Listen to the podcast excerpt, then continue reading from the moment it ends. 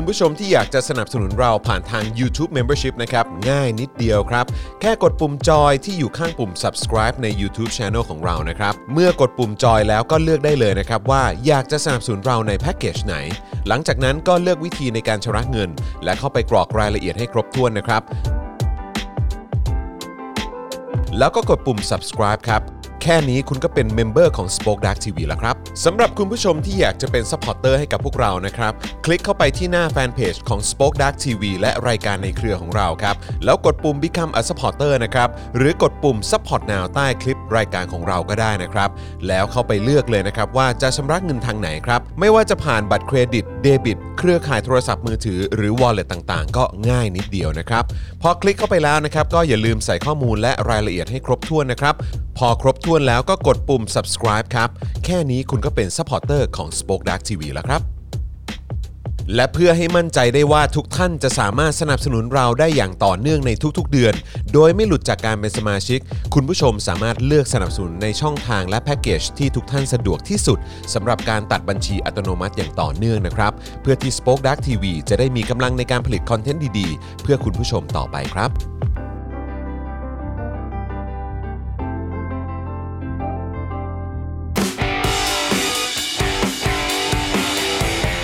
วาสนาอารวาส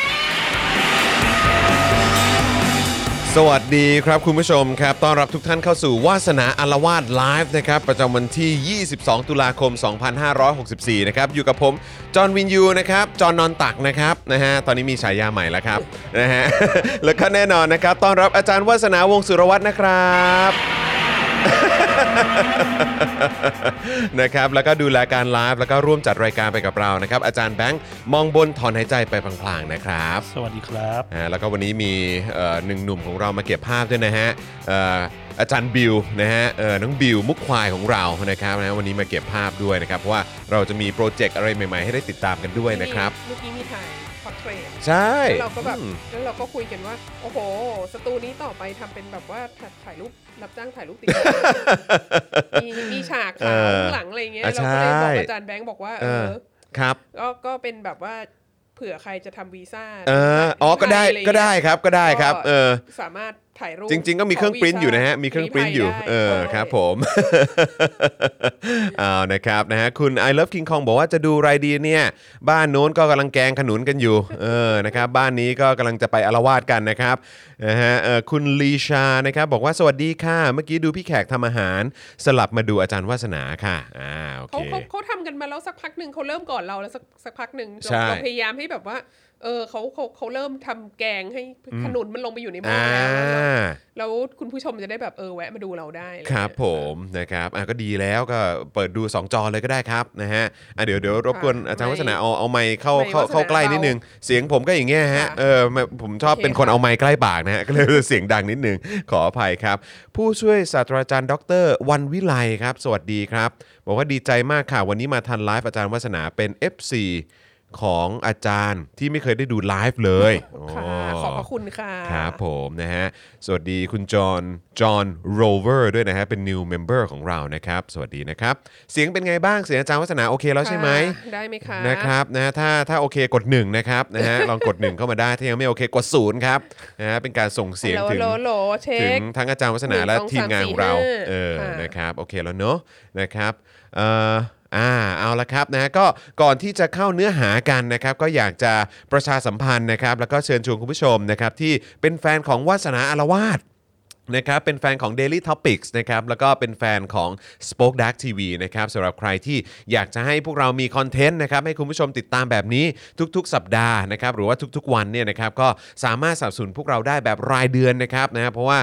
ถ้าคุณผู้ชมสนับสนุนพวกเราเนี่ยเราก็จะมีกำลังในการผลิตคอนเทนต์ได้ครับผมนะฮะเพราะฉะนั้นเริ่มต้นจาก YouTube ก่อนนะครับคุณผู้ชมที่อยากจะสนับสนุนพวกเราเนี่ยก็ง่ายมากเลยครับในช่องคอมเมนต์ตอนนี้มีแถบสีฟ้าอยู่ กดตรงนั้นก็ได้ หรือว่ากดปุ่มจอยหรือสมัครที่อยู่ข้างปุ่ม subscribe subscribe ก็ได้นะครับ แล้วก็เข้าไปเลือกแพ็กเกจครับว่าคุณผู้ชมสะดวกนะครับที่จะสนับสนุนพวกเรานะครับในแพ็กเกจไหนนะครับนี่เลยนะครับพอเลือกแพ็กเกจได้แล้วเนี่ยก็ไปกดปุ่มจอยนะครับนะที่อยู่ข้างใต้แพ็กเกจนั้นนะครับแล้วก็เข้าไปเลือกวิธีการชำระเงินนะครับซึ่งอยากจะแนะนำว่าขอให้เป็นวิธีการชำระเงินที่สามารถตัดยอดได้อัตโนมัติทุกเดือนนะครับจะได้ไม่หลุดจากการเป็น member ของเรา โดยไม่ตั้งใจนะครับอย่างพวกบัตรเครดิต บัตรเดบิตนะครับเครือข่ายโทรศัพท์มือถือที่ผูกไปกับค่าโทรศัพท์รายเดือนไปเลยก็ได้นะครับหรือว่าจะเป็นพวก wallet ก็ได้ครับ แต่ว่าอย่าลืมเอ่อเติมเงินเข้าไปด้วยนะครับไม่งั้นเดี๋ยวสิ้นเดือนปุ๊บเดี๋ยวหลุดขึ้นมานี่จะแย่เลยนะครับนะฮะยังไงก็เอ่อฝากเอ่อทางเอ่อช่องทาง YouTube ด้วยละกันนะครับพอกรอกข้อความเอ่อข้อมูลอะไรเสร็จแล้วก็กดยืนยันแค่นี้ก็เป็น member แล้วนะครับ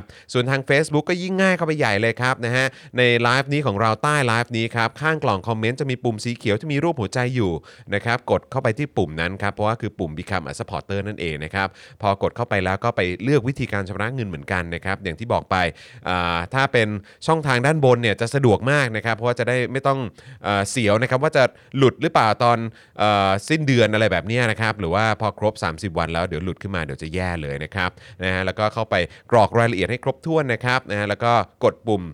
ยืนยันนะครับแค่นี้คุณก็เป็น supporter ของเราทาง Facebook แล้วนะครับนะฮะสวัสดีคุณลีด้วยนะครับโอ้โห มีทักทายเข้ามาด้วย ทักทายมาเป็นภาษาจีนเลยฮะอาจารย์วัฒนาอ๋อนะครับคุณลีก็หนีห่าวครับประเทศผมไทยค่ะสวัสดีประเทศไทย สวัสดีไต้หวันและสวัสดีสหรัฐอเมริกาคุณลีไม่สวัสดีสิงคโปร์และสวัสดีประชาชนจีนหน่อยแล้วเออสักหน่อยฮะเพราะนั่นก็เป็นคู่สนทนาของเราเหมือนกัน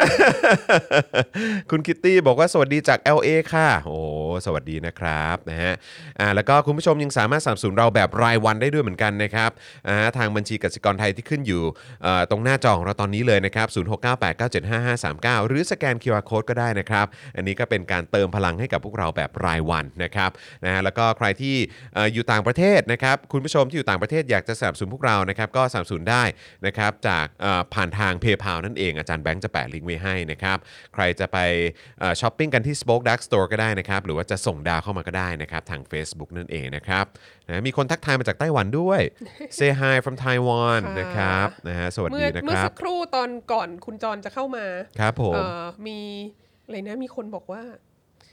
ดูมาจาก Table Academy โอ้เทเบอร์ ใช่ โรงเรียนอ้าท่าวบ่อวิทยาคม โอ้โห นี่เขาเป็นสิทธิ์เอ่อสิทธิ์ร่วมสถาบันกับอาจารย์วัฒนาใช่ไหมเนี่ย ใช่เขาก็บอกว่าได้ข่าวว่าอาจารย์วัฒนาเคยเรียนที่นี่อะไรใชเงี้ย่ เรียนเรียนอยู่หนึ่งปีค่ะครับผม เอ่อเขาเรียกเขาเรียกอะไรนะเวลาได้เวลาได้ทุนรัฐบาลเขาจะต้อง เขาจะต้องให้เราคล้ายไปๆแบบ ซ้ำมหก คล้ายๆแบบส่งไปเรียนภาษาอะไรแบบนี้ไหมฮะหรือว่าไม่ไม่ส่งปคือแบบว่าปตัเวลาสมัครเรียนสมัครเข้ามหาวิทยาลัยที่อเมริกามันจะต้องใช้เกรดไงครับครับแล้วมหาวิทยาลัยที่อเมริกาก็ไม่ไม่เชื่อใจเกรดของประเทศด้อยพัฒนาครับผมดังนั้นนะก็เลยก็เลยต้องไปเรียนซ้ำชั้นให้นักเรียนทุนเนี่ยไปเรียนซ้ำเกรด 12 หรือม .6 เพื่อที่อ่าจะได้มีเกรดของอเมริกา เพื่อที่จะได้สมัครเข้ามหาวิทยาลัยที่มันดีๆ ได้ I อะไรเงี้ย see แต่ว่าก็ก็ก็ตอนหลังก็ตอนนี้ก็ยังทำอยู่นะก็คือนักเรียนทุนที่จบ ม .6 อะก็คือผมให้ไปให้ไปซ้ำชั้นซ้ำเกรดอีกที12ก่อนที่จะเข้ามหาลัยอ่าเราก็ไปอยู่ที่โรงเรียนเทเบอร์ค่ะเทเบอร์นี่อยู่ท่าที่บ่อที่วิทยาคมที่ก็เอ่อเทเบอร์นี่อยู่ที่ไหนฮะอยู่ที่เคปคอร์ดอ่าฮะแมสซาชูเซตส์ค่ะอ่าอยู่ริมเป็นโรงเรียนริมทะเลเป็นโรงเรียนประจำริมทะเลอ่าเอ่อ หรูหราไฮโซมากค่ะแล้วแล้วแล้วแล้วอาจารย์วินัยนี่เรียนที่ไหนนะฮะ โอ้วินัยเรียนที่ Andover ปะ ใช่แอนโดเวอร์ใช่ไหมฮะเขาเรียกอะไรนะฟิลิปอะคาเดมี่แอนโดเวออ่าร์ค่ะซึ่งอันนี้ก็อยู่ที่ไหน อันนี้ก็อยู่แมสซาชูเซตส์เหมือนกัน เออผมก็จำได้ว่าเหมือนแบบเป็นโรงเรียนไฮโซมากไปโรงที่เรียเดีนยวขกัอนงแบนี่บตระกูลตระกูลบุชอะอ่า เออโรงเรียนวินัยก็ไฮโซไปอีกแบบหนึ่ง ก็จำได้ว่าพี่โอ๊ตนะฮะแห่ง Global View นะฮะก็ก็บอกเหมือนกันว่า โอ้โห แบบทีแรกก็แบบพอได้ยินว่าเอ่ออาจารย์วินัย จบจาก Andover อาจารย์วัฒนาก็จบจาก Tabor นี่โอ้โหเอ่อพี่โอ๊ตก็รู้สึกว่าโหจริงเหรอเนี่ยเออเพิ่งรู้นะเนี่ยอะไรไปแบบเรียนกันคนละปี คนละปีครับคนละปีนะครับคล้ายๆเป็นเป็นการเอาเอาเอาเกรดด้วยเนอะเตรียมตัวก่อนเออใช่จะเข้ามหาวิทยาลัยที่นู่นนะครับนะฮะ อ่าโอเคนะครับคุณผู้ชมทยอยเข้ามาแล้วนะครับเดี๋ยวขอดูคอมเมนต์อีกนิดนึงนะครับอีกสักครู่หนึ่งเราจะเริ่มเข้าเนื้อหารายการกันแล้วมีนะคครับนมีคนทำกันบ้านมาด้วยเมื่อกี้เห็นเอ่อเพราะว่า โฆษณาไปว่าวันนี้จะคุยเรื่องโอลิมปิกใช่ไหมอะครับเราก็ผม บอกว่าในในตัวโฆษณาก็บอกว่าโอ๊ยไม่ต้องคิดมากหรอกสมัยก่อนนาซียังจัดโอลิมปิกได้เลยอะไรครัเงี้บยผม ก็มีคนไป ทำกันบ้านมาแล้วว่าอ่าโอลิมปิกที่เป็นนาซีจัดเนี่ยคือโอลิมปิกปี 1936ที่อ่าเบอร์ลินครับผมก็เดี๋ยววันนี้เราจะพูดถึงเรื่องนี้รู้สึกแบบประทับใจเอ่อท่านผู้ชมรายการนี้มากเลยอ่าการแบบมีการไปทำกันบ้านเพิ่มเติมมาเข้าใจล่งหว่าตอนะฮะตอนโอลิมปิกปีนั้นนี่มีการถ่ายทอดสดอะไรแบบนี้ด้วยนะเออนะครับ ซึ่งก็ถือว่า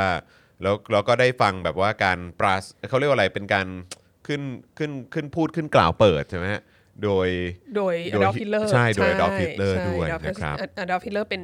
เป็นแชนเซลเลอร์ของอืมของของเยเยออรรมัมันนแล้วครัณบเวผลามนั้นนะฮะสวัสดีจากฮ่องกงนะฮะมีคุณผู้ชมจากฮ่องกงด้วย ผมไม่รู้ว่าจะออกเสียงถูกหรือเปล่าคุณคุณพายนเหรอฮะคุณหรือเปล่า หรือเพียนนะครับเพียนหรือเปล่านะฮะจากหรือเปีฮ่อยนงกงนะครับค่ะนะฮะอ่าสวัสดีครับทักทายจากป่ารอยต่อครับ สวัสดีนะครับนะฮะ Facebook จะเปลี่ยนชื่อเพราะอะไรฮะมีเปลี่ยนชื่อด้วยเหรอเอออันนี้อันนี้อันนี้ไม่ทราบครับไม่ทราบนะฮะค่ะมีข้อมูลอะไรเพิ่มเติมแชร์กันมาได้นะฮะค่ะวันนี้โชคดีได้ดูสดจาก เบลลิงแฮมเหรอครับวอชิงวอชิงตัน อ๋อ สวัสดีคุณวิทยาด้วยนะครับสวัสดีค่ะโอ้ มีคุณผู้ชมติดตามเราจากทั่วโลกเยอะเหมือนกันนะเนี่ย เออทำเป็นเล่นไป คุณลัตตินันเออลีก็มาสวัสดีครับผมฮ่องกงแล้วนะฮะ เมื่อกี้เหมือนว่าจะเอ่อทักทายเอ่อสิงคโปร์แล้วนะฮะเออเออสิงคโปร์แล้ว สิงคโปร์ครบได้ผมเออครบได้ใช่ไหมคแล้รวบได้นะแล้ว เออเออเขาเรียกเลยนะครับเอ่อจุงหัวเหรินหมินก้งเหอกัวอะไร People's Republic of China อ่าคุณคุณลีไม่ทักทายเขาหน่อยเหรอหรือว่าเตรียมเตรียมทักทาย I.O. จีนก็ได้นะครับ นะฮะคุณเบลล่าบอกว่าแคนาดาหนาวแล้วค่ะอ่าดูแลสุขภาพด้วยนะครับนะครับอะโอเคจากญี่ปุ่นโอ้มีดูจากนิวซีแลนด์ด้วยนิวโอ้โหซีแลนด์ค่ะ ตายแล้วเออนะครับอะคุณผู้ชมครับอยากจะสนับสนุนเรานะครับ ก็อยู่ต่างแดนก็สนับสนุนได้นะครับ ผ่านทาง PayPal นะครับเดี๋ยวอาจารย์แบงค์จะแปะลิงก์ไว้ให้อีกทีหนึ่งนะครับหรือว่าเอ่อสนับสนุนเรานะครับเอ่อผ่านทาง member ได้นะครับหรือว่า supporter ได้ด้วยเหมือนกันนะครับคุณ DK Blue Mountain บอกว่าอะไรนะฮะเมื่อสักครู่นี้บอกว่าเอ่อ มันมันมีข่าวว่า Facebook จะเปลี่ยนชื่อในวันที่ 28 ตุลาคมนะคะอ๋อนะครับนะฮะอะแต่ว่าต้องขอบคุณคุณ DK Blue Mountain ด้วย ค่ะเพราะว่าสนับสนุนเราทั้งทาง Facebook และ YouTube ค่ะ เข้าใจว่าอย่างละ 2 ช่องเลยนะฮะโอ้โห เข้าใจไหมฮะคือ Facebook 2 2 2เพจค่ะเป็น Supporter 2เพจค่ะ แล้วก็เป็นใน YouTube อีก2เพจ หรือว่าผมผมจำผิดผมไม่แน่ใจหรือว่าอย่างละ4ผมก็ไม่ผมก็ไม่แน่ใจนะกราบขอบพระคุณเห็นเมื่อวานกอัปเดตเข้ามาผมนี่โอ้โหขอบคุณมากเลยแล้วครับก็นะเป็ฮะนผู้มีรสนิยมในการบริโภคกาแฟ ว่าเป็น BK Blue Mountain Blue Mountain แหละเป็นกาแฟที่ดีที่สุดอ่าในโลกนี้นะมาจากจาเมกานะฮะจากจาเมกานี่เองเออนะครับอ๋อคุณนวลสวัสดีครับนะฮะเพจนวลใช่ไหมครับเนี่ยโอ้สวัสโอ้ดีนะยคกรับราบขอบพระคุณขอบค่ะพระคุณคุณนวมากลเลยเราครัก็บเป็นแฟนเพจนวลเหมือนกันค่ะ ใช่นะครับ แล้วก็เอ่อต้องขออนุญาตแชร์คอนเทนต์จากนวลมาหลาย ๆ ครั้งเหมือนกันนะครับนะฮะแล้วก็จริง ๆ ก็เคยพูดถึงคอนเทนต์ของทางเพจนวลใน Daily Topics ด้วยเหมือนกันนะครับนะฮะขอบคุณมากเลยนะครับอ่าโอเค คุณผู้ชมมากันเยอะแล้วนะครับนะยังไงใครเข้ามาแล้วอย่าลืมอ่านี่ไง YouTube 4 Facebook 4ฮะคุณ DK Blue ชนะ Mountain เลิศขอบคุณค่ะมากเลยนะครับ ขอบพระคุณนะครับ นี่เป็นการกระจายให้นี่เองนะครับกระจายให้ครบทุกช่องทางนะฮะแล้วก็เพิ่มเพิ่มเพิ่มยอดเพิ่มหัวให้ด้วยนะฮะ กับเอ่อการสนับสนุนเราแบบรายเดือนนั่นเองนะครับนะฮะ อ่า โอเคนะครับ คุณผู้ชมเข้ามาแล้วอย่าลืมกดไลค์กดแชร์กันนะครับ เพราะตอนนี้กำลังจะเริ่มต้นแล้วครับ กับคอนเทนต์นะฮะหรือว่าเนื้อหาของเราในวันนี้กับอาจารย์วาสนาในวาสนาอารเดี๋ยววาสก่อนครับคุณจรมีคนถามมาว่าจอข่าวตื้นยังไม่ออกเหรอ อ๋อจอเขาวตื้นเพิ่งถ่ายเมื่อวานอ่านนะครับ เพราะฉะนั้นก็อย่างที่ประชาสัมพันธ์ไปเมื่อวานนี้ก็คือว่าเราจะได้ติดตามกันวันพรุ่งนี้เช้านะครับ เพราะว่าสัปดาห์นี้พี่โรซี่ไป ฉีดวัคซีนเออวันโอ้พุธโหใช่ไหมแบบเออวุ่นแบบเขาเรียกว่าอะไรก็ก็คือในในสัปดาห์ที่ผ่านมานี่ก็คิวเราค่อนข้างแน่นพอสมควรนะครับ แต่ว่าก็จัดจัดเรียบร้อยแล้วเมื่อวานนี้นะครับ ก็ตัดต่อแป๊บนึงนะครับ เดี๋ยวพรุ่งนี้ก็ได้ดูกันดีไง จะได้มีมีให้ให้ให้ได้ติดตามชมกันในช่วงสุดสัปดาห์ด้วยจะได้ไม่เหงากันนะครับนะฮะ อ่าโอเคนะครับนะฮะอะโอเค คุณผู้ชมพร้อมแล้วแหละนะครับเรามาอัปเดตกันเลยดีกว่านะครับกับเนื้อหาของเราในวันนี้ครับ ค่ะ อะไรเนี่ยโอลิมปิกที่เยอรมันในยุคสมัยอดอล์ฟฮิตเลอร์ใช่ กับโอลิมปิกฤดูหนาวในปีหน้าเนี่ย ใช่ มันเกี่ยวโยงกันยังไงฮะอาจารย์วัฒนา เพราะว่าช่วงคือ เราก็เราก็เพิ่งไปเช็คข่าวนะ คือปกติอะเราไม่ค่อยตามโอลิมปิกฤดูหนาวเท่าไหร่ใช่ไหมเพราะมันไม่ใช่อะไรที่ประเทศเราจะไปยุ่งกับเขานั่นน่ะสิเราอะไรบ้านเงี้ยบ้านเราไม่ได้เล่นสกีกันนะเนอะเอออืมครับผมก็ก็ก็มีมีอาจจะมีนักกีฬาน้อยอะเราใช่ที่เคยใช่เข้าร่วมแต่ก็ได้ข่าวว่ามีเหมือนกันนะเหมือนพว่าสจะเก็ตมีแข็งนะอะไรเอเงี้ยอใช่ใช่ใช่เออครับแต่ก็เราเราก็เลยไม่ค่อยได้ตาม แต่ว่าล่าสุดเนี่ยช่วงที่ผ่านมาเนี่ยมันก็จะมีแคมเปญว่าแบบต่อต้าน การจัดโอลิมปิกฤดูหนาวที่ปักกิ่งอะไรเงี้ยมีแรงกดดันให้สปอนเซอร์ถอนมีแรงกดดันว่าควรจะบอยคอรดอย่างนั้นงี้โง้นอะไรเงี้ยครับเอ่อแล้วก็มีรูปนะฮะที่ออกมาจากแคมเปญวันก่อนตาม Twitter ของนาธานหล่อเนี่ยครับก็เป็นรูปแบบอะไรนะเจโนไซด์โอลิมปิกอะไรเงี้ยอ่าอ่าคือแบบอ่ามันครับก็ผมโหดมากอะไรเงี้ยซึ่งซึ่งก็คือภาพ ภาพเดียวกันกับที่ภาพที่ใช้โปรโมทเนาะใช่เออภาพที่รับโฆษณาผมอยู่ในซึ่งซึ่งเดี๋ยว Facebook เดี๋ยวเดี๋ยวอาจารย์กับแบงค์ Twitter อาจจะของเราเอาขึ้นมาก็ได้นะครับอืมครับทีผมนี้เอ่อทีนี้ก็ก็เลยก็เลยสงสัยว่า เอ้ยเรื่องเรื่องมันอะไรเป็นยังไงมายังไงอะไรเงี้ยฮะก็เอ่อก็ก็เลยเข้าไปตามดูปรากฏว่า เดี๋ยวลงอ่านนั้นนะคะอืมปรากฏว่า โอลิมปิกฤดูหนาวเนี่ย เขาจะจัดกันเดือนกุมภาปีหน้าแล้วนะ โอ้โห ใกล้เข้าคืมาอทุกทีอีกแล้วไม่เท่าไหร่แล้วอะแป๊บเดียวเองกี่เดือนเองเนาะเอออืมครับผมก็ก็เลยก็ก็ก็เลยคิดว่าเอออันนี้มันมันก็มันก็เป็นเป็นเรื่องที่น่าสนใจที่เกิดขึ้นแล้วก็เราก็รู้สึกว่าแบบ เออก็ก็ข่าวคือจริง ๆอะทุกโอลิมปิกที่ผ่านมามันก็มีคนต่อต้านด้วยเหตุผลอะไร ต่างๆ บ่อยๆ อยู่แล้วนะคะครับค่ะผม อันนี้คือภาพเนี้ยที่เขาเอาขึ้นมาอะไรเงี้ยจนใส่2022 Genocide Olympics เออนะครับ ใช่ เป็นแฮชแท็กเลยนะครับ ก็เลยเราก็เลยเห็นแล้วเราก็แบบเออมันมันก็แรงนะอะไรเงี้ยแล้วก็เลยแวบแรกที่เห็นเนี่ยก็มีความรู้สึกว่าก็ก็เลยนึกถึงโอลิมปิกปี 1936 ครับ ที่เบอร์ลิน ครับซึ่งอย่างที่บอกว่าเป็น เป็นรัฐบาลนาซีใช่ไหมครับฮิตเลอผร์มเป็น chancellor อะไรเงี้ยครับแล้วเราเราเราคำว่า genocide เนี่ยมันก็มันก็ได้รับการใช้พูดถึงเยอะมาตั้งแต่โฮโลคอสตั้งแต่ใช่การฆ่าล้างเผ่าพันธุ์ชาวยิวสงครามโลกครั้งที่สองเนอะเอ่อของของนาซีเยอรมันครับช่วงรับสงครามโลกครั้งที่สองอะไรเงี้ยเราก็เลยเราก็เลยรู้สึกว่าแบบโอ้ย boycott โอลิมปิกคุณจะไปคาดหวังอะไรกับโอลิมปิกมากมายขนาดแบบว่านาซียังได้จัดโอลิมปิกเลยเออะไรอเงี้ยเออเออก็ก็เลยก็ก็เลยเป็นที่มาที่แบบอยากจะอยากจะดูเรื่อง เรื่องของการเมืองของโอลิมปิกนะฮะโดยเฉพาะในเคสของจีนเนี่ยมันน่าสนใจมาก เพราะว่าเอ่อเพราะว่าเขาจัดโอลิมปิกฤดูร้อนไปเมื่อปี 2008 ตอนตอนปี 2007อะเออผมได้ไปด้วยนะเออไปดูแล้วก็ไปเห็นเอ่อสนามกีฬาเขาอะไรต่างๆ ก่อนที่จะมีโอลิมปิกอะแล้วว่าสนาไปรู้สึกจะไปปี 2010 มั้งอ่าไปหลังจากนั้นเออไปปี 2010 แล้วก็ไปดู ไปดูไอ้สิ่งก่อสร้างอะไรต่างๆ ในปักครักิ่งบแล้วก็แบบแล้วก็จำได้ปี 2010 ไปนี่ยังคุยกับเพื่อนร่วมงานอยู่เลยไปอันคราวนั้นไปงานนะมีความรู้สึกว่าเขาแบบเขานี่เขายังโอลิมปิกไม่เสร็จกันเลยเนาะเขาก็ยังคงมีแบบมีภาพมีนั้นมีนี้แล้วทุกอย่างก็เป็นคือปักกิ่งก็คือเป็นเป็นเป็นเมืองโอลิมปิกอะไรเงี้ยครับครับเอ่อแล้วก็ในในภาพรวมจริง ๆ ก็ต้องบอกว่าโอลิมปิกปักกิ่งปี 2008เนี่ยมัน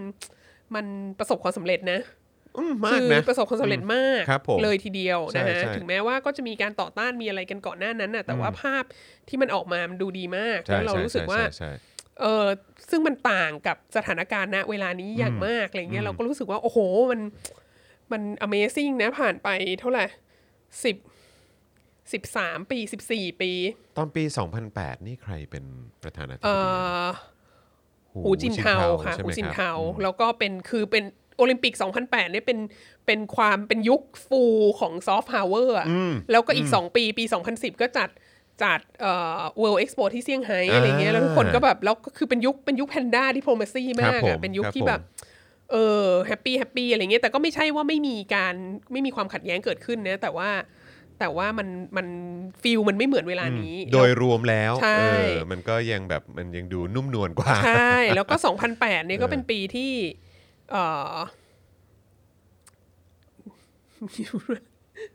ลืมเอ่อแล้ว 2008 ใช่ ยุคของประธานาธิบดีหูจินเทาช่วงนั้นน่ะก็เป็นช่วงที่เอ่อเศรษฐกิจของจีนเนี่ยก็โตแบบ โอ้โห มหาศาลมาครักบผมอะไรเงี้ยเอ่อเกินกว่า 10%ใช่ไหมครับฮะผมซึ่งก็ซึ่งก็ต่างสถานการณ์ตอนนี้ครับและอีกอันหนึ่งที่น่าสนใจก็คือว่า โอลิมปิกอะ อันนี้ก็น่าเห็นใจเขานะ ก็คือว่าเขาจะตัดสินเขาจะบอกว่าคนที่จะจัดโอลิมปิกครั้งต่อไป จะเป็นใครเนี่ยเขาแบบเขาตัดสินล่วงหน้าหลายปีมากอะ เออออย่างเช่นเข้าใจว่าโอลิมปิกฤดูหนาวปี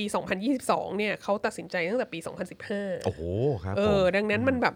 มันมันเขาตัดสินใจก่อนมันจะมีโควิดไงอ่าอ่าอ่าเอออ่าครับผมแล้วเขาก็ครับตัดสินใจก่อนที่มันจะมีประเด็นเรื่องแบบการประท้วงที่ฮ่องกงอ่าและอะไรอย่างเงี้ยอ่าครับผมดังนั้นทุกอย่างมันเกิดก่อนหน้านั้นอะไรอย่างเงี้ยครับเหมือนโอลิมปิกที่เบอร์ลินปี 1936 อะเขาตัดสินใจว่าเขาจะให้จัดที่เบอร์ลินเนี่ยตั้งแต่ปี 1933 ไม่ปี 1931 เขาตัดสินใจว่าให้จัดที่เบอร์ลินห้าปีก่อนหน้านั้นตั้งแต่ปี 1931 ซึ่งเป็น Weimar Republicอืมครับแต่ผมว่าเสร็จแล้วพอปี 1933 อะฮิตเลอร์ก็ ขึ้นมาครองอำนาจอะไรเงี้ครับผมกลายเป็นนาซีเยอรมันคือประเทศมันเปลี่ยนจาก Weimar Republic เป็นนาซีเยอรมันอะเออแล้วแล้วก็ยังไงก็ตกลงลงกันไว้แล้ว5ปีก่อนหน้านั้นอะไรเงี้ยดังนั้นก็มันก็ลำบากเหมือนกันที่จะที่จะแบบย้ายอะไรเงี้ยครับครับแล้วก็ก็เลยคิดว่า เออไอไอการเมืองเรื่องโอลิมปิกเนี่ยมันมันน่าสนใจในหลายแง่มุมมันน่าสนใจในแง่ของว่า ปฏิกิริยาของนานาชาติ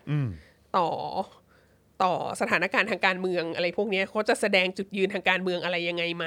ความแตกต่างของของการลักษณะของการแสดงจุดยืนทางการเมืองของนานาชาติ ก็น่าสนใจความแตกต่างของภาพลักษณ์ของประเทศเจ้าภาพอะเอ่อตั้งแต่ตอนที่ได้รับตอบตกลงว่าเธอจะได้จัดโอลิมปิกอือะมได้รับเลือกอะไรแบบนั้นนะใช่กับตอนที่ จะต้องจัดจริงๆอะครับภาพลักษณ์มันต่างไปเออขนาดไหนแล้วเนี่ยแล้วมันก็มีผลกระทบกระเทือนต่อแบบ ต่อพวกสปอนเซอร์ด้วยไงเออว่าจริงว่าเออสปอนเซอร์จะจะจะยังสนับสนุนอยู่ไหม เพราะว่าตอนปีที่ได้รับได้รับตัดสินว่าจะได้จะได้จัดเนี่ยเอ่อสปอนเซอร์ก็อาจจะรู้สึกว่าการสนับสนุนสิ่งนี้จะเป็นสิ่งที่ทำให้แบรนด์ของตัวเองดูดีอะไรเงี้ยแต่ว่าพอมาถึง หกเจ็ดปีหลังจากนั้นเนี่ยครับกลายเป็นว่ากลายเป็นว่าเป็นภัยต่อแบรนด์ของตัวเองอะไรเงี้ยก็เราเราก็คิดว่า เออ อันเนี้ยมันเป็นการเมืองเรื่องโอลิมปิกเนี่ยมันมันค่อนข้างน่าสนใจค่ะอืมก็น่าสนใจมากนะครับ แล้วคือแบบว่าจำจำตอนที่อาจารย์วัฒนาบอกได้ว่าเออก่อนเออตอนช่วงที่เขาจัดตอนปี 2008 นี่ก็คือแบบเออมันก็คือคือช่วงนั้นน่ะไอตอน 2007 ที่ผมบอกว่าผมได้ไปอะก็คือว่า อย่างรายการทีวี หรืออะไรต่างๆ เหล่านี้สมัยนั้นนะนะตอนที่ผมเป็นพิธีกรรายการมันแบบเพลงหรืออะไรพวกเนี้ยสมัยหนุ่มเออสมัยหนุ่มๆ เขาก็จะฮิตกันไปแบบจีนมากเลยอะเพราะว่าเขาบอกโอ้โหเดี๋ยวเขากำลังจะจัดโอลิมปิกนะอ่าอะไรอย่างเงี้ยใช่แล้วก็เดี๋ยวเราก็จะไปดูนั่นนู่นนี่ซึ่งไอตอนเราไปมันก็ดูอลังการจริง ๆ แหละ แต่ไอตอนที่เราไปอะมันมีปัญหาที่หนักมาก ๆ ก็คือเรื่องฝุ่นๆอ่าใช่เรื่องเรื่องใช่เรื่องมลพิษทางอากาศอะโอ้โหมันแบบ สุดจริง ๆ อันนั้นคือปี 2007 ซึ่งเหมือนใช่เขาก็พยายามจะแก้ให้มันแบบเออเออให้มันให้มันหายภายในก่อนที่มันจะเกิดเอ้ยก่อนที่เขาจะจัดไอโอลิมปิกจริง ๆ อะไรแบบแล้วเนี้เขายก็เราก็เคยคุยกันกับกับมิตรสหายอะว่านี่แหละประเทศเผด็จการมันทำได้ เออ คือ ย้ายโรงงานออกไปนอกปักกิ่งเลยหมดเลย เออ แล้วก็ใช่แล้วก็สั่งปิดโรงงานแต่ช่วงนี้อะไรเงี้ยเออเออคือมันแบบ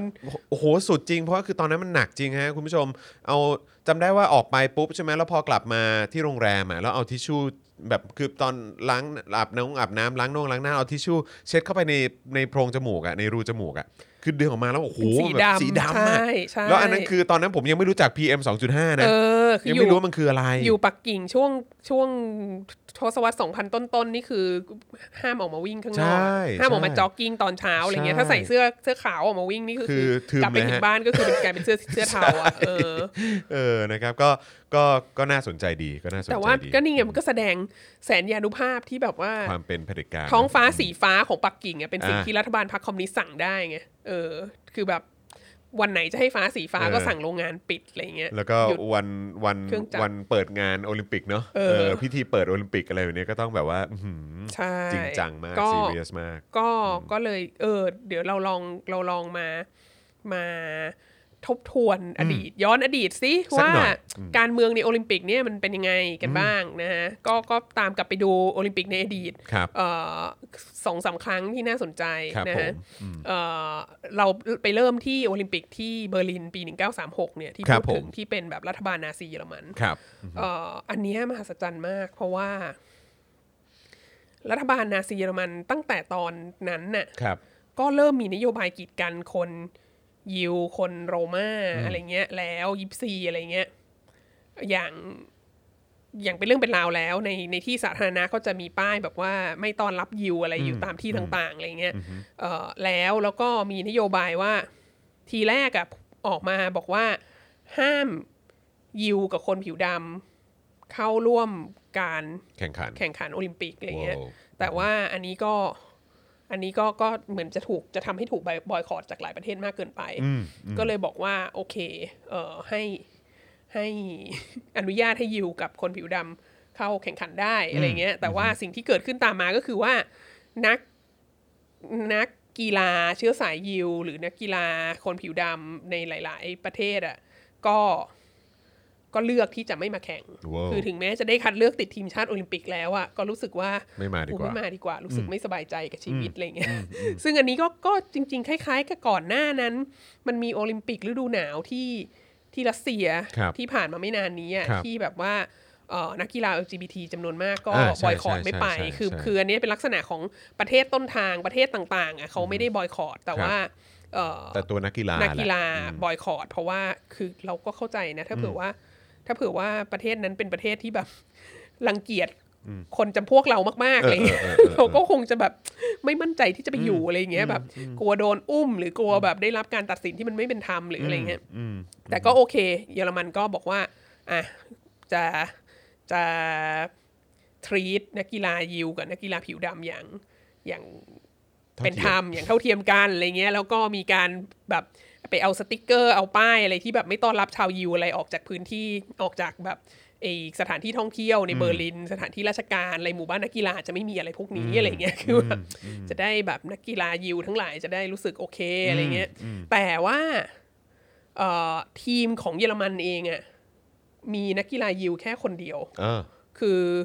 คือเอานักกีฬายิวออกหมดเลยทั้งทั้งที่เขามีนักกีฬาเชื้อสายยิวที่แบบ เก่งมากเป็นแชมป์โลกในกีฬาหลายชนิดอย่างเช่น กีฬายิงปืนอะไรเงี้ยก็คือแบบไม่อนุญาตให้ให้ให้เข้าแข่งขันเอ่อแล้วก็หลังจากโดนทักท้วงมาเยอะมาก ก็เลยยอมให้ยอมให้นักกีฬาว่ายน้ำคนหนึ่งชื่อเฮเลนเมเยอร์ซึ่งซึ่งคุณแม่เป็นชาวยิวเนี่ย แต่ก็เป็นก็เป็นคนผิวขาวนะครับผมทองอะไรเงี้ยเอ่อให้ลงแข่ง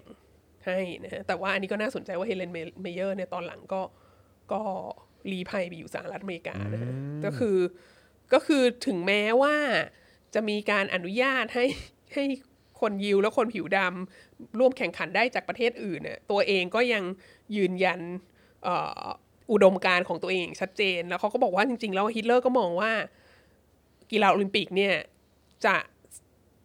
เป็นเครื่องมือในการเผยแพร่เพ ราะพักันดาของนาซีด้วย ทั้งเรื่องเอ่อทั้งเรื่อง anti semitism การการรังเกียจคนยิวใช่ไหมแล้วก็เรื่องของเออความเหนือกว่าของชาติพันธุ์อารยันอะไรเงี้ยที่มันเป็นแบบนโยบายของนาซีอะไรเงี้ครัยบซึ่งครัก็บแบบดังนั้นน่ะมันก็คือมันก็ปฏิเสธไม่ได้หรอกว่าว่าเอ่อโอลิมปิกที่จัดที่ เบอร์ลินในปี 1936อะมันเรซิสแล้วก็รัฐบาลที่จัดเนี่ยมันก็เรซิส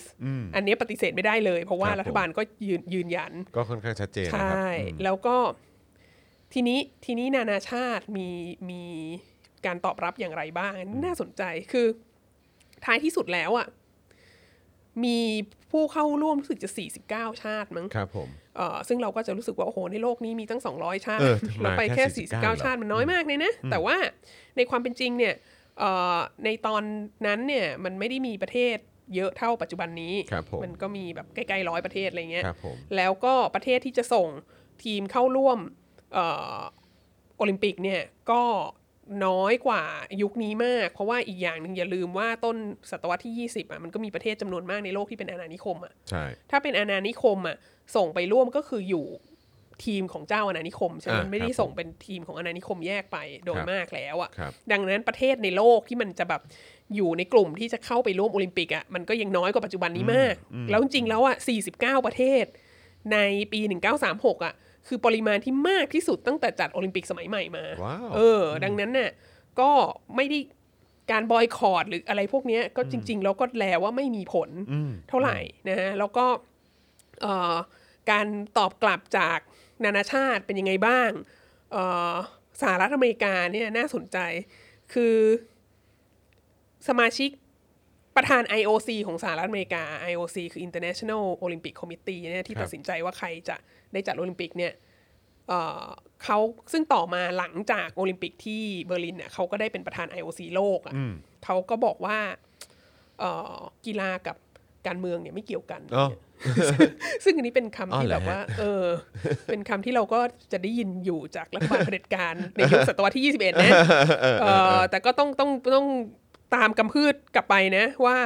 เอ่อสหรัฐอเมริกาสมัยปี 1936 ก็พูดอย่างนี้เหมือนกันนะ ว่าแบบว่าอืม เออกีฬากับการเมืองคนละเรื่องกันคนละเรื่องกันเราไม่ยุ่งอะไรเงี้ยเออเอ่อแล้วก็ประธานาธิบดีสหรัฐอเมริกาตอนนั้นเนี่ยประธานาธิบดีรูสเวลต์ก็บอกว่าไม่ขอยุ่งกับดีเบตนี้ เพราะว่าให้อิสระกับ IOC ของสหรัฐอเมริกาในการตัดสินใจเองเออดังนั้นก็ก็ลอยตัว แต่ว่าเอ่อแต่ว่าก็มีคนต่อต้านเยอะเหมือนกัน อย่างเช่น เอ่อเอกอัครราชทูตสหรัฐอเมริกาประจำเบอร์ลินเนี่ยครับก็ต่อต้านก็ไม่เห็นด้วยกับการที่อเมริกาจะส่จะส่งนักกีฬาไปนักกีฬาไปอะไรเงี้ยแล้วก็เอ่อมีมีการเปลี่ยนตัวนักกีฬาวิ่งนะฮะเอ่อที่สำคัญที่ที่เมื่อสักครู่ท่านผู้ชมเนี่ยไปทำกันบ้านมาว่า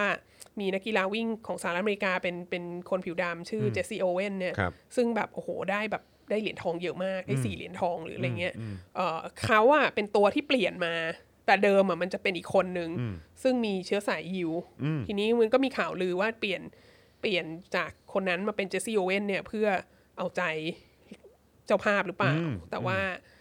เมื่อพิจารณาดูแล้วเจสซี่โอเวนเป็นแอแอฟริกันอเมริกันเป็นคนครับผิวผมดำอะซึ่งก็ ก็ไม่ได้ช่วยอะไรไงเออเออเออคือมันก็ไม่มันไม่น่าจะใช่เพราะเหไม่ได้ตุนั้น คือเอาไปนว่าก็คงไม่ได้ต่างกัน ถ้าเกิดว่าใช่เป็นไอ้เหมือนคล้ายๆคำประกาศครั้งแรกของทางใช่ฝั่งเยอรมันที่บอกว่าใช่โอเค ชาวยิวหรือมีเชื้อสายยิวหรือคนผิวสีเนี่ยออห้ามเข้าห้ามเข้าเออใช่ไหมฮะใช่ก็คืออันก็คือเปลี่ยนยิวมาเป็นคนผิวสีก็ไม่ได้ช่วยอะไรเท่าไหร่เออจริงๆแล้วอะเออเออเออแล้วก็น่าจะเป็นเพราะว่าเจสซี่โอเวนเนี่ยฟิตมากกว่า แล้วก็ performance ในช่วงโค้งสุดท้ายมันดีกว่าก็เลย ก็เลยก็เลยได้มาตัวแทนเขาแทนครับแล้วก็ผมเราก็แล้วก็ perform ได้ได้เหรียญได้เยอะมากยอดเยี่ยมจริงๆด้วยแหละอืมใช่ แล้วก็มีเอ่อมีประเทศอื่น ๆ ก็ก็ก็มีการมีการทักท้วง boycott อะไรต่างๆ แต่ว่าแต่ว่าท้ายที่สุดแล้วอะรัฐบาลของประเทศอะก็ก็ไม่ได้ประเทศใหญ่ ๆ ที่ที่มีส่วนในโอลิมปิกก็ไม่ได้ไม่ได้ ไม่ได้บอยคอรดจริง ๆ อย่างเช่นฝรั่งเศสเนี่ยก็มีนักกีฬาชาวยิวที่ที่บอยคอรดไม่ไปเข้าร่วมเยอะมาก แต่ว่าประเทศฝรั่งเศสเองเนี่ยก็ก็ยังเข้าร่วมอก็ยู่ยังเข้าร่วมอยู่ ก็จะมีสหภาพโซเวียตที่ไม่ได้เข้าร่วมเอ่อแล้วก็ประเทศในโลกสังคมนิยมตอนนั้น ซึ่งก็ยังไม่ได้มีเยอะเท่าไหร่นะก็ไม่เข้าร่วมเพราะว่า เพราะว่านาซีอะส่วนหนึ่งของความเป็นนาซีคือคือเกลียดคอมมิวนิสต์ไงต่อต้านคอมมิวนิสต์ดังนั้นสหภาพโซเวียตก็ก็ไปมีเอ่อไปมีกีฬา ฝ่ายซ้ายของตัวเองต่างหากอะไรเงี้ยครับผมเออแล้วอีกประเทศหนึ่งน่าสนใจมากคือ คือสเปน สเปนนี่ก็ตอนที่ตอนที่นาซีเยอรมันจะได้จัดเนี่ยเอ่อที่สเปนก็มีการเลือกตั้งแล้วก็เอ่อพรรคการเมืองฝ่ายซ้ายเนี่ยก็ชนะการเลือกตั้งขึ้นมาพอดี ฝ่ายซ้ายก็เลยจะบอยคอรดไอโอลิมปิกที่เบอร์ลิน นะแล้วก็จะมีโอลิมปิก of the people ของตัวเองต่างหากจัดคู่ขนานกันไปอะไรเงี้ยโอ้โหแข่งกัน ปรากฏว่าก่อนจะถึงวันแข่งไม่นานก็ดันเกิด Spanish Civil War ขึ้นมาเอ้าเออกลายเป็นมีสงครามกลางเมืองก็เลยอดไม่ได้จัดอีกกีฬานั้นไปอะไรเงี้ยทั้งทั้งๆที่คือถ้าได้จัดเนี่ยสหภาพโซเวียตก็จะไปร่วมกีฬานั้นไงอ่าเออก็มีก็มีเคสแบบนี้คือที่ที่ต่อต้านจริง ๆก็คือ ก็คือต่อต้าน เพราะว่าตัวเองเป็นคอมมิวนิสต์อะครับผมเออมโอ้นี่มีเหตุการณ์อะไรต่างๆ เกิดขึ้นเยอะเหมือนกันนะฮะใช่ใช่ในช่วงของการแข่งขันโอลิมปิกปีนั้นน่ะใช่ก็มีก็มีคนมีคนทักท้วงเยอะ แต่ท้ายที่สุดแล้วอะคนที่คนที่ทำการบอยคอรดจริง ๆ หรืออะไรก็ก็จะเป็นจะเป็นตัวนักกีฬาหรือเป็นปัจเจกมากกว่าที่ครัจะบเป็นรัฐบาลของชาตินะครัคะบแล้วก็มีอีกอันหนึงน่าสนใจมากคือ ในการแข่งขันกีฬาโอลิมปิกที่ ที่เบอร์ลินในปี 1936 เนี่ยเป็นครั้งแรกที่มีนักกีฬา ผู้หญิงที่เป็นมุสลิมนะฮะลงแข่งขันจากประเทศตุรกีโอ้นะฮะแล้วก็มันก็เป็นเรื่อง big deal มากใช่ไหมก็เลยมีเอ่อมีมีคนในรัฐบาลนาซีเยอรมันเนี่ยมาติดต่อนักกีฬาผู้หญิงสองคนเนี้ยบอกว่าเดี๋ยวจะพาไปแบบงานกาล่าอะไรแนะนำให้รู้จักฮิตเลอร์อะไรเงี้ย แล้วนักกีฬาผู้หญิงสองคนเนี้ยก็ก็ปฏิเสธบอกว่าไม่ต้องการจะจับมือกับคนที่แบบทำร้ายคนยิวอะไรเงี้ยโอ้เราก็รู้สึกว่า โอ้โห อันนี้มันแบบว้าวสุดยอดมาก คือนึกถึงตอน คือนึกถึงตอนเนี้ยที่เราก็มีความรู้สึกว่าแบบ มุสลิมกับยิวเกลียดกันอะไรเงี้ยอ่าๆใช่ใช่ใช่ใช่แบบว่าใช่ใช่เรื่องตะวันออกกลางอะไรเหตุทั้การงณ์หลายที่อะอิไรสราเงี้ยเอลอะไรเออต่างๆ แบบนี้เออใช่ไหมฮะใช่เรื่องของปาเลสไตน์ใช่เรื่องของเวสต์แบงก์อะไรแล้พววกก็นี้แล้วก็ตุรกีเนี่ยตอนตอนที่เกิดเป็นประเทศตุรกีขึ้นมาเนี่ยเขาก็ให้ความสำคัญกับการเป็น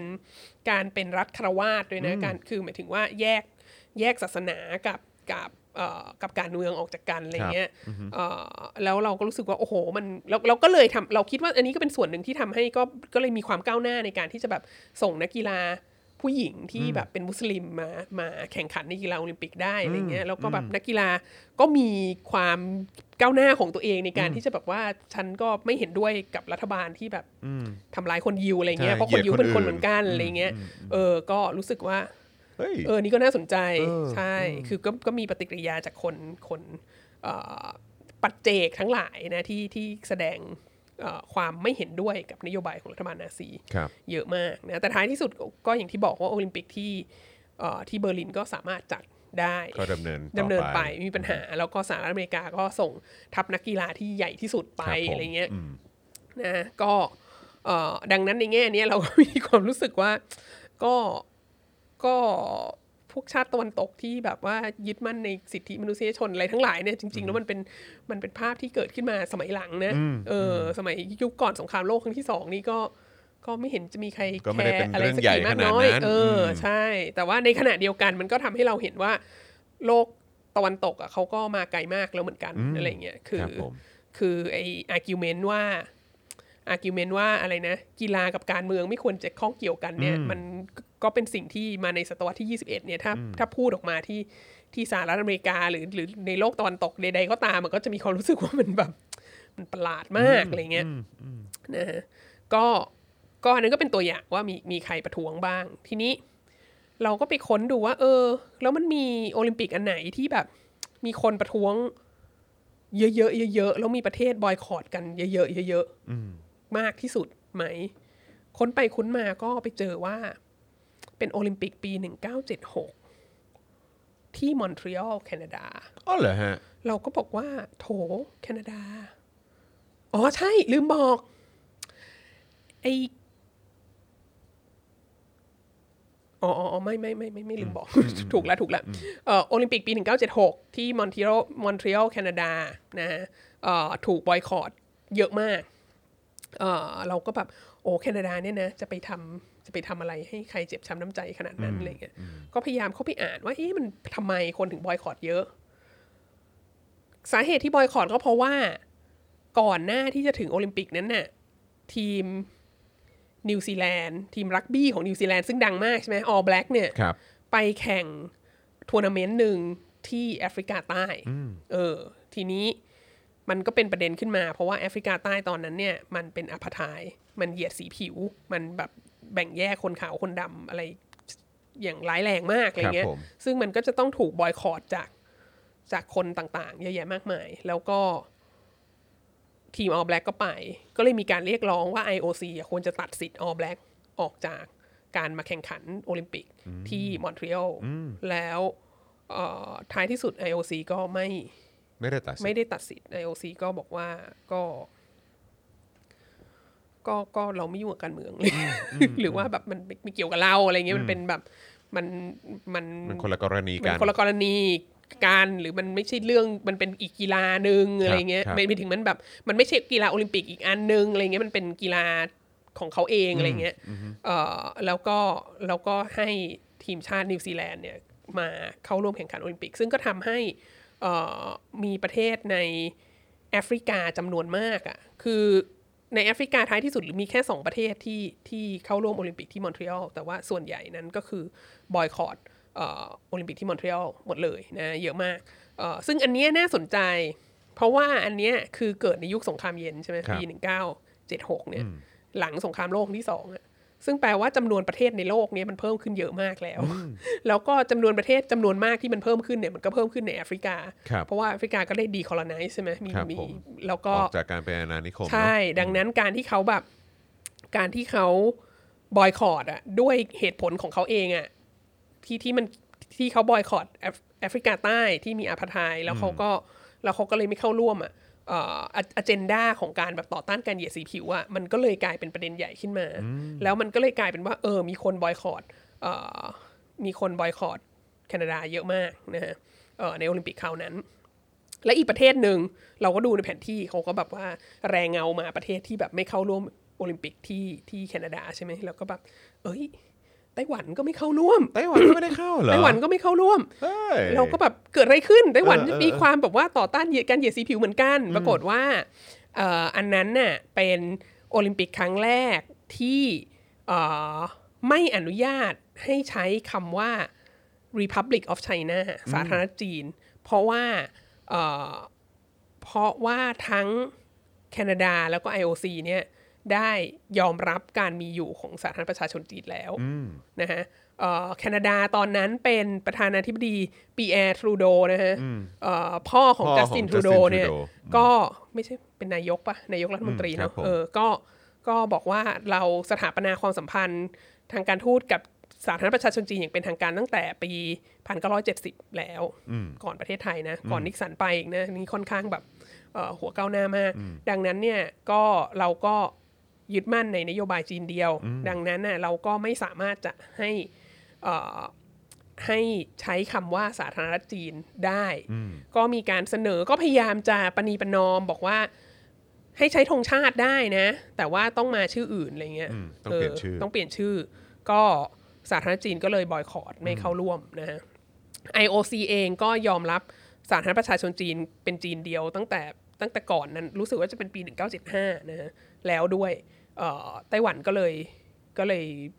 ไม่ได้เข้าร่วมเอ่อโอลิมปิกรอบนั้นนะครัฮะบแล้วก็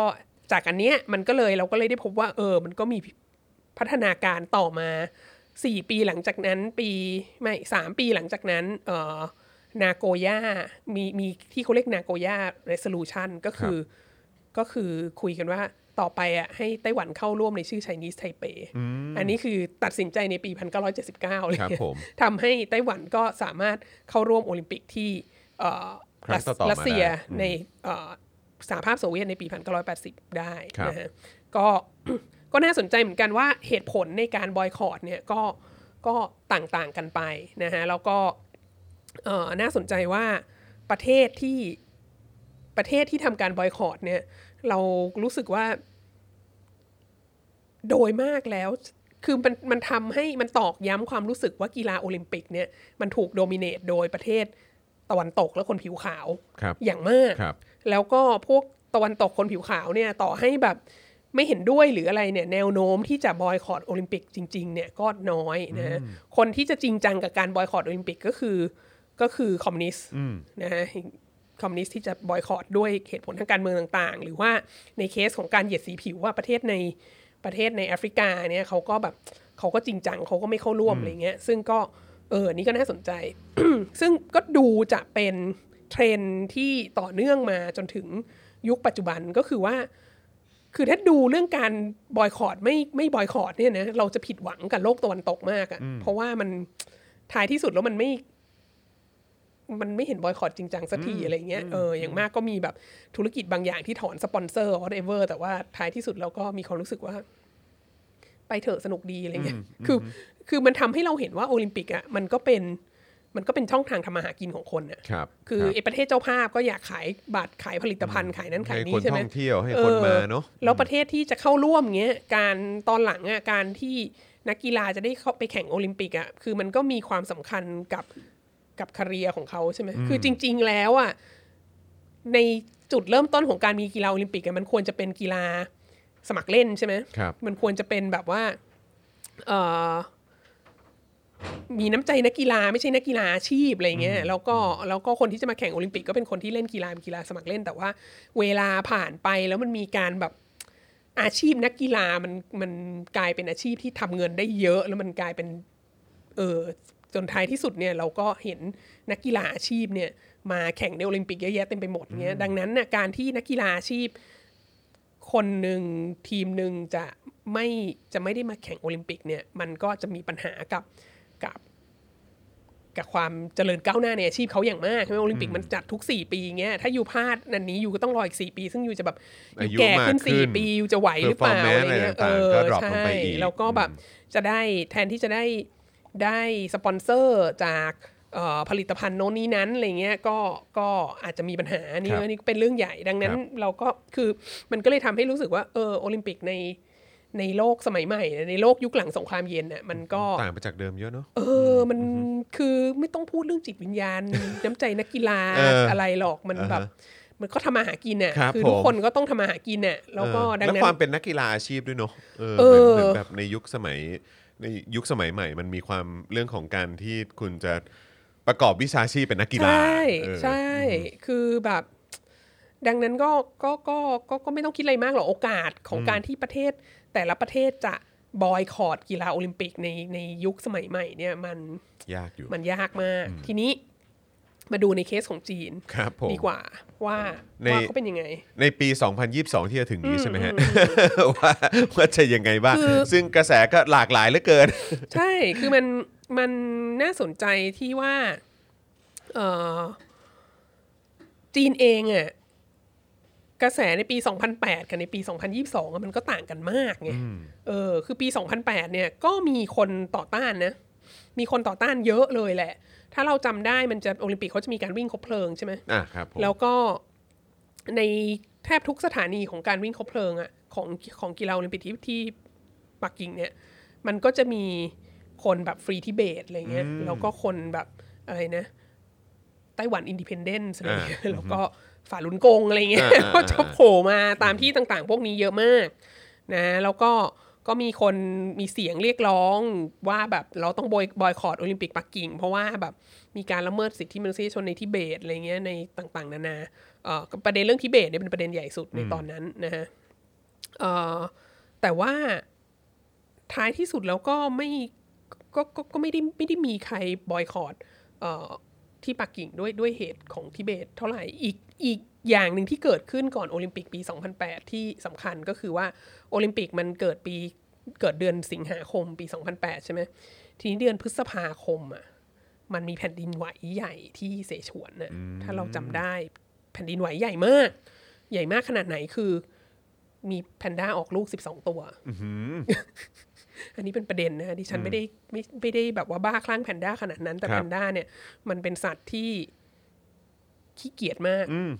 แล้วขี้เกียจมากที่สุดคือขี้เกียจเอาเออครับผมนี่ผคือเหตุผลใหญ่ขี้ใหเกียจขี้เกียจมีเซ็กซ์นะครับใช่เหตุผลใหญ่ที่สุดที่แพนด้าจะสูญพันธุ์ก็คือปีหนึ่งเนี่ยฤดูผสมพันธุ์ของแพนด้าในหนึ่งปีเนี่ยประมาณ 2-3 วัน เออสองถึงสามวัน ใช่ สองถึงสามวันจะมีอารมณ์หนึ่งครั้งครับผมแล้วถ้าก็ถ้าถ้าวันนั้นดันขี้เกียจขึ้นมา ใช่ ถ้าพลาดอะไรเงี้ยอย่างช่วงนี้แม้ช่จะวงมีช่วงอารมณ์นี้เห็นเลยแต่ว่าขี้เกียจคือแบบโอ้โหอุตส่าห์เอาหนังโป๊แพนด้ามาให้ดูเออแล้วอะไรเงี้ยเออฮะก็กำลังจะแบบหืมเข้าไปกำลังจะเข้าได้เข้าเข็มเดินไปกินแอปเปิลดีกเอว่าเออครับผมอะไรเงี้ยก็คือดังนั้นน่ะมันแบบครับ แพนด้ามันขี้เกียจมากไงครับผมทีนี้มันก็ต้องรอให้แบบแผ่นดินไหวไงแล้วแบบแผ่นดินไหวเนี่ยเราก็นึกภาพออกเลยแพนด้าที่เสฉวนมันต้องรู้สึกว่าแบบแม่งโลกจะถล่มแล้วอะไรเงี้ยเออเออแบบเออเออโอ้ยแย่แล้วโลกจะถล่มแล้วกูต้องรีบมีลูกอะไรเงี้ยเออเออเอออเออมันก็เลยเป็นเหตุให้ปีนั้นเนี่ยมีแพนด้าออกลูกเยอะมากโอ้โหเออเป็นประวัติการอันนี้ครับเป็นผมอันนี้เป็นการอธิบายให้คุณฟังว่าว่ามันแผ่นดินไหวแรงขนาดไหนครับผมที่แรงพนด้แรงขนาดออกลูว่ากสิบสองตัวแพนด้านี่ออกลูกเลย ใช่ ปกตินี่คือบางปีเนี่ยไม่มีออกเลยถ้าไม่ผสมเทียมนะคือคือที่ออกมาเยอะๆ ที่เห็นเป็นรูปอะไรนี้คือผสมเทียมแทบทั้งทั้นั้งนสิ้นอะไรเงี้ยอ๋อครับผมอ๋อแต่ค่ะแต่ล็อตนี้ธรรมชาติล็อตนี้ธรรมชาติล็อตนี้เพะแบบธรรมชาติโอ้ยแย่แล้วลูกโลกจะแตกแล้วเออกูต้องรีบมีเออเซ็กก่อนครับอะไรเงี้ยผมเออเออฮะอันนี้เป็นสาเหตุที่โดยส่วนตัวเราคิดว่าควรจะปล่อยแม่งศูนย์พันธุ์ชนิดเนี้ยคือถ้ามึงจะขี้เกียจขนาดถ้จะขี้นั้เกียนจขนาดนั้นมึงก็อย่ามีชีวิตอยู่ในโลกนี้เลยจริงๆแม่งไร้สาระมากอะเออเออเออแล้วก็แล้วก็พอมีแผ่นดินไหว ร้ายแรงเกิดขึ้นเนี่ยนอกในจาเดืกอนแพพฤนษด้าภาจะออกลูกเยอะแล้วเนี่ยก็ยังมีคนตายเยอะมากใช่ไหมเพราะว่ามันแบบเอ็นนั้นตึกตึกถล่มอะไรเยอะมาก แล้วเสฉวนก็เป็นมณฑลที่มีประชากรอยู่หนาแน่นมากอะไรคเงี้รัยบก็เลยในแง่หนึ่งอะเราคิดว่าแผ่นดินไหวที่เสฉวนในเดือนพฤษภาปี 2008 เนี่ยมันมาช่วยชีวิตโอลิมปิกที่ปักกิ่งนะ เพราะว่าพอคนตายเยอะอะพวกคนที่จะมาประท้วงอะก็ก็รู้สึก เกรงใจไงแล้วมันก็มีมันก็มีเสียงออกมาอย่างกับเช่นความจาสูกญเสียที่เกิดขึ้นเอออย่างอย่างตอนนั้นเป็นรัฐบาลฝรั่งเศสที่ที่ก็ก็พูดเยอะเหมือนกันเรื่องเรื่องทิเบตเรื่องอะไรอย่างเงี้ยเออแสดงความเปรี้ยวตีนเยอะมากประธานาธิบดีซาโกซีตอนนั้นอะไรเงี้ยก็ออกมาบอกว่าโอเคเราแบบเห็นอกเห็นใจคนจีนที่แผ่นดินไหวอะไรเงี้ยแล้วก็มีคนตายเยอะมาก แล้วก็มันก็เป็นโอกาสที่แบบรัฐบาลปักกิ่งก็จะได้มาแสดงความแบบ เอื้ออาทรดูแลอะไรเงี้ยแล้วก็แบบทุกคนก็ก็เลยกลายเป็นจากแบบไปประท้วงการวิ่งคบเพลิงทุกทุกสถานีเนี่ยก็กลายเป็นแบบโอ้โห ชาวโลกก็หลั่งไหลส่งเงินบริจาคอะไรมาช่วยแผ่นดินไหวที่เสฉวนอะไรเงี้ยก็เลยแบบจีนก็เลยในในช่วงสามสองสามเดือนสุดท้าย ก่อนจะถึงกีฬาโอลิมปิกเนี่ยจีนก็เลย กลายเป็นภาพนางเหยื่อไปไงคนก็เลยมองว่า โอ้โห น่าสงสารจริงๆเลยอะไรเงี้ย ถ้าเผื่อว่าไปด่าจีนตอนนั้นมันก็เหมือนแบบซ้ำเติมคนเออที่เสความฉวนสูญอะไรเงี้ยเสียเอเขาออืมเราก็เลยรู้ครับผมเราอันนั้นมันก็เลยเป็นแบบทำให้เหมือนกับกระแสการต่อต้านจีนเบาลงเบาลงนะ แต่เอาจริงๆอะกระแสตอนนั้นกับกระแสตอนนี้อะมันต่างกันเยอะนะ คือสิ่งที่เรียกร้องอยู่ตอนนั้นน่ะมันมันมีหลายเรื่องที่ที่ที่ที่ ที่เรียกร้องกันตอนนี้ที่ตอนนั้นไม่มีใครพูดถึงเลยอะ่ะเออ แล้วก็พูดจริง ๆ ว่าช่วงทศวรรษ2000น่ะความสัมพันธ์ระหว่างแผ่นดินใหญ่กับฮ่องกงเนี่ยชื่นมื่นมากอะปี 2007 เนี่ดูยไม่มีปัญหาอะไรเลยใช่เนอะปี 2007 เนี่ยหูจินเทาบอกว่า เออ ในอนาคตก็น่าจะสามารถให้ universal suffrage คือให้ให้ประชาชนฮ่องกงอะเลือก มีสิทธิ์เลือกตั้งเอ่อผู้ว่าฮ่องกงของตัวเองได้อะไรเงี้ยเออซึ่งซึ่งเป็นสิ่งที่ระบุไว้ในกฎหมายพื้นฐานของฮ่องกงนะแต่ว่าไม่ได้ไม่ได้มีกรอบเวลาไงครับบอกว่าสักวันหนึ่งอะไรเงี้ยซึ่งซึ่งหูจินเทาก็พูดในปี 2007 ว่าอีก 10 ปีก็น่าจะได้มันถึงมีการประท้วงขึ้นมาในปี 2017ไงเพราะว่าแบบอืมอะก็บอกแล้วนี่บอกแล้วว่าสิบปีน่าจะได้อะไรเงี้ยแล้วทำไมไม่ได้ทำไมแบบแนวโน้มยิ่งจะแบบว่าเป็นประชาธิปไตยน้อยลงอีกอะไรเงี้ย ก็กลายเป็นว่าคือเหมือนพอถึงเวลานั้นเขาก็เขาก็เหมือนแบบเขาก็รอนะเออคือเข้าใจเอไหมอมันเหมือนแบบโอเคยูพูดแล้วนะโอเคใช่ได้ใช่ได้เออแต่แล้วว่าก็พอถึงเวลาปุ๊บก็เหมือนแบบแต่สถานการณ์มันต่างกันมากไงระหว่างปีครับ2007 กับ 2017 17อะไรเงี้ยครับอืมเออก็ก็เลยเราเราก็รู้สึกว่า เออ เทียบกันสองสองสองโอลิมปิกเนี่ยที่ที่เกิดขึ้นแล้วในปี 2008 กับปีที่จะเกิดในสองในอีกไม่กี่เดือนข้างหน้านะในปี 2022 เนี่ย สถานการณ์มันมันต่างกันมากเอ่อแล้วเราก็เรานึกถึงอีกอย่างหนึ่งโอลิมปิกที่ประเทศจีนปี 2008 เนี่ยเรามีส่วนร่วมเอ่อด้วยตัวเองนิดหน่อยขอโฆษณาหน่อยเอ่ออาจารย์วาสนาคือ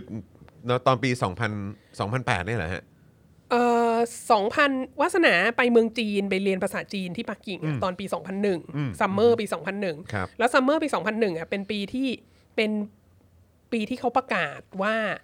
จะให้ปักกิ่งเนี่ยเป็นเจ้าภาพโอลิมปิกอืมเอ่อในปี 2008ครับแล้วครับก็จำได้เราคือก็ผลออกมาแล้วอืมคือผลน่ะออกปีนั้นไงครับแล้วก็ในระหว่างที่เรากำลังเรียนอยู่เนี่ยเอ่อในคลาส conversation อะไรทั้งหลายเนี่ยอาจารย์ก็พูดเรื่องนี้อะไรเงี้ยว่าแบบปักกิ่งจะได้ไหมปักกิ่งจะได้ไหมอะไรเงี้ยแล้วก็แบบอาจารย์คนจีนก็บอกว่าเนี่ยแบบเกาหลีใต้ยังได้แล้วเลยนะ ญี่ปุ่นก็ได้ไปตั้งหลายรอบแล้วอะไรเงี้ยมันไม่แฟร์เลยที่จีนจะไม่ได้มันถึงเวลาที่จีนจะต้องได้แล้วแหละ แล้วก็ แต่มันก็มีแบบ มันก็มีเมืองอื่นที่มาแข่งกันอยู่ มีฝรั่งเศส มี มีอะไรจำได้จำได้ฝรั่งเศสอันหนึ่งอะแล้วก็เราก็มีประเทศไทยด้วยอ๋อมีไทยด้วยเหรอฮะมาก ตลกมากว่ามีประเทศไทยด้วยแล้วแบบว่า ก็มันก็มีนักมีนักเรียนต่างชาติอยู่ในชั้นเรียนนั้นเยอะใช่ไหมก็ครูก็ถามว่าแบบ เออเชียร์ประเทศไหนเชียร์ประเทศไหนอะไรเงี้ยมันก็จะมีพวกเอาใจครูก็บอกว่าเชียร์ปักกิ่งเชียร์ปักกิ่งอะไรเงี้ยมาถามวาสนาวาสนาบอกว่าเชียร์กรุงเทพอะไรเงี้ยทุกคนก็หัวเราะมากเพราะว่ามันเป็น such a joke อะเออเออเออซึ่งก็ประเทศเราก็เป็นโจ๊กในเออเออในเวทีนานาชาติมาตั้งแต่ตอนนั้นแล้วโอ้ยตายนะแล้ว ตั้งแต่นั้นแล้วอะใช่ anyway ก็วันที่วันที่มันจะประกาศอะทุกคนก็ไปรวมตัวที่จตุรัสเทียนันเหมินครับ เยอะมากนะแล้วก็รอฟังแล้วก็มีทีวีจอใหญ่ แล้วก็รอฟังว่า IOC จะประกาศให้ใครอะไรเงี้ยแล้วก็เราก็เราก็อยู่แล้วเราก็ไปกับเพื่อนก็คือมันเป็นโปรแกรมของมหาวิทยาลัยที่ที่สหรัฐอเมริกาที่ที่จัดดังนั้นก็มีเพื่อนอเมริกันมาด้วยเยอะอะไรอย่างงี้ใช่ไหมแล้วก็ประกาศออกมา เราก็ไม่ได้ยินเสียงประกาศหรอกเพราะคนมันเยอะมาก แล้วก็มีแบบจุดพลุแล้วอยู่ดีๆก็มีแบบว่ามังกร เชิดมังกรวิ่งออกมา มีมังกรมีสิงโตอะไรคือแบบตึงแชร์ตึเตงรียมแชร์ตึงแชร์ใช่กันเตรียมพร้อมมากเอออะไรเงี้คยรับผมแล้วก็แล้วก็เราก็เออเออเออเออเราก็ ขยับขยับออกมาอะไรเงี้ยแต่พอเช้าวันรุ่งขึ้นก็ก็ไปเรียนตอนเช้าอะไรเงี้ยครูรูก็เอาหนังสือพิมพ์มาให้ดู ดูสิเอาหนังสือพิมพ์ปรากฏว่ามีเพื่อนเราที่เป็นอเมริกันผมทองตาฟ้าเนี่ย แบบว่า ไปไปกับแฟนใช่ไหมผู้หญิงก็ก็ขี่คอแฟนแล้วก็โบกธงชาติจีนอะไรเงี้ยลงหน้าหนึ่งหนังสือพิมพ์ ที่ปักกิ่งเลยอ๋อเหรอฮะเราก็แบบโอ้ยูนี่ตกเป็นเครื่องมือเพราะประกันด้าของรัฐจีนนะเนี่ยเดี๋ยวก่อนคือคือเพื่อนในคลาสเหรอฮะใช่เพื่อนในคลาที่สเรียนด้วยกันที่เป็นออชาวต่างชาติใช่เออครับผมอันเนี้ยอันเนี้ยน่าสนใจมากเลยถือธงจีนใช่แบบเชียร์ไปเชียร์จีนฉลองอยู่อะไรอย่างงี้เออแล้วเราจำได้นะปี 2001เนี่ยยังแบบโอเคก็มันก็มี ชาวต่างชาติไปไปจีนเยอะแล้วแหละแต่มันก่อนโอลิมปิกไงครับดังนั้นมันก็ไม่ได้มีไม่ได้มีชาวต่างชาติให้เราเห็นตามท้องถนนมากเท่ากับกรุงเทพเงี้ยครับผมเราคือเรารู้สึกว่ากรุงเทพยังอินเตอร์กว่าตอนนั้นน่ะอืมแล้วเราเวลาเราออกไปเดินเที่ยวในเมืองกับเพื่อนฝรั่งอะก็จะมีคนมาขอถ่ายรูปฝรั่งอ๋อเหรอฮะที่เป็นเพื่อนเราอะตลอดเวลาแล้วมันอ่าจะมีความรู้สึกว่าแบบเออเขาตื่นเต้นมากเขาเห็นฝรั่งอะไรเงี้ยอ่าแล้วแบบเออนั่งรถไฟ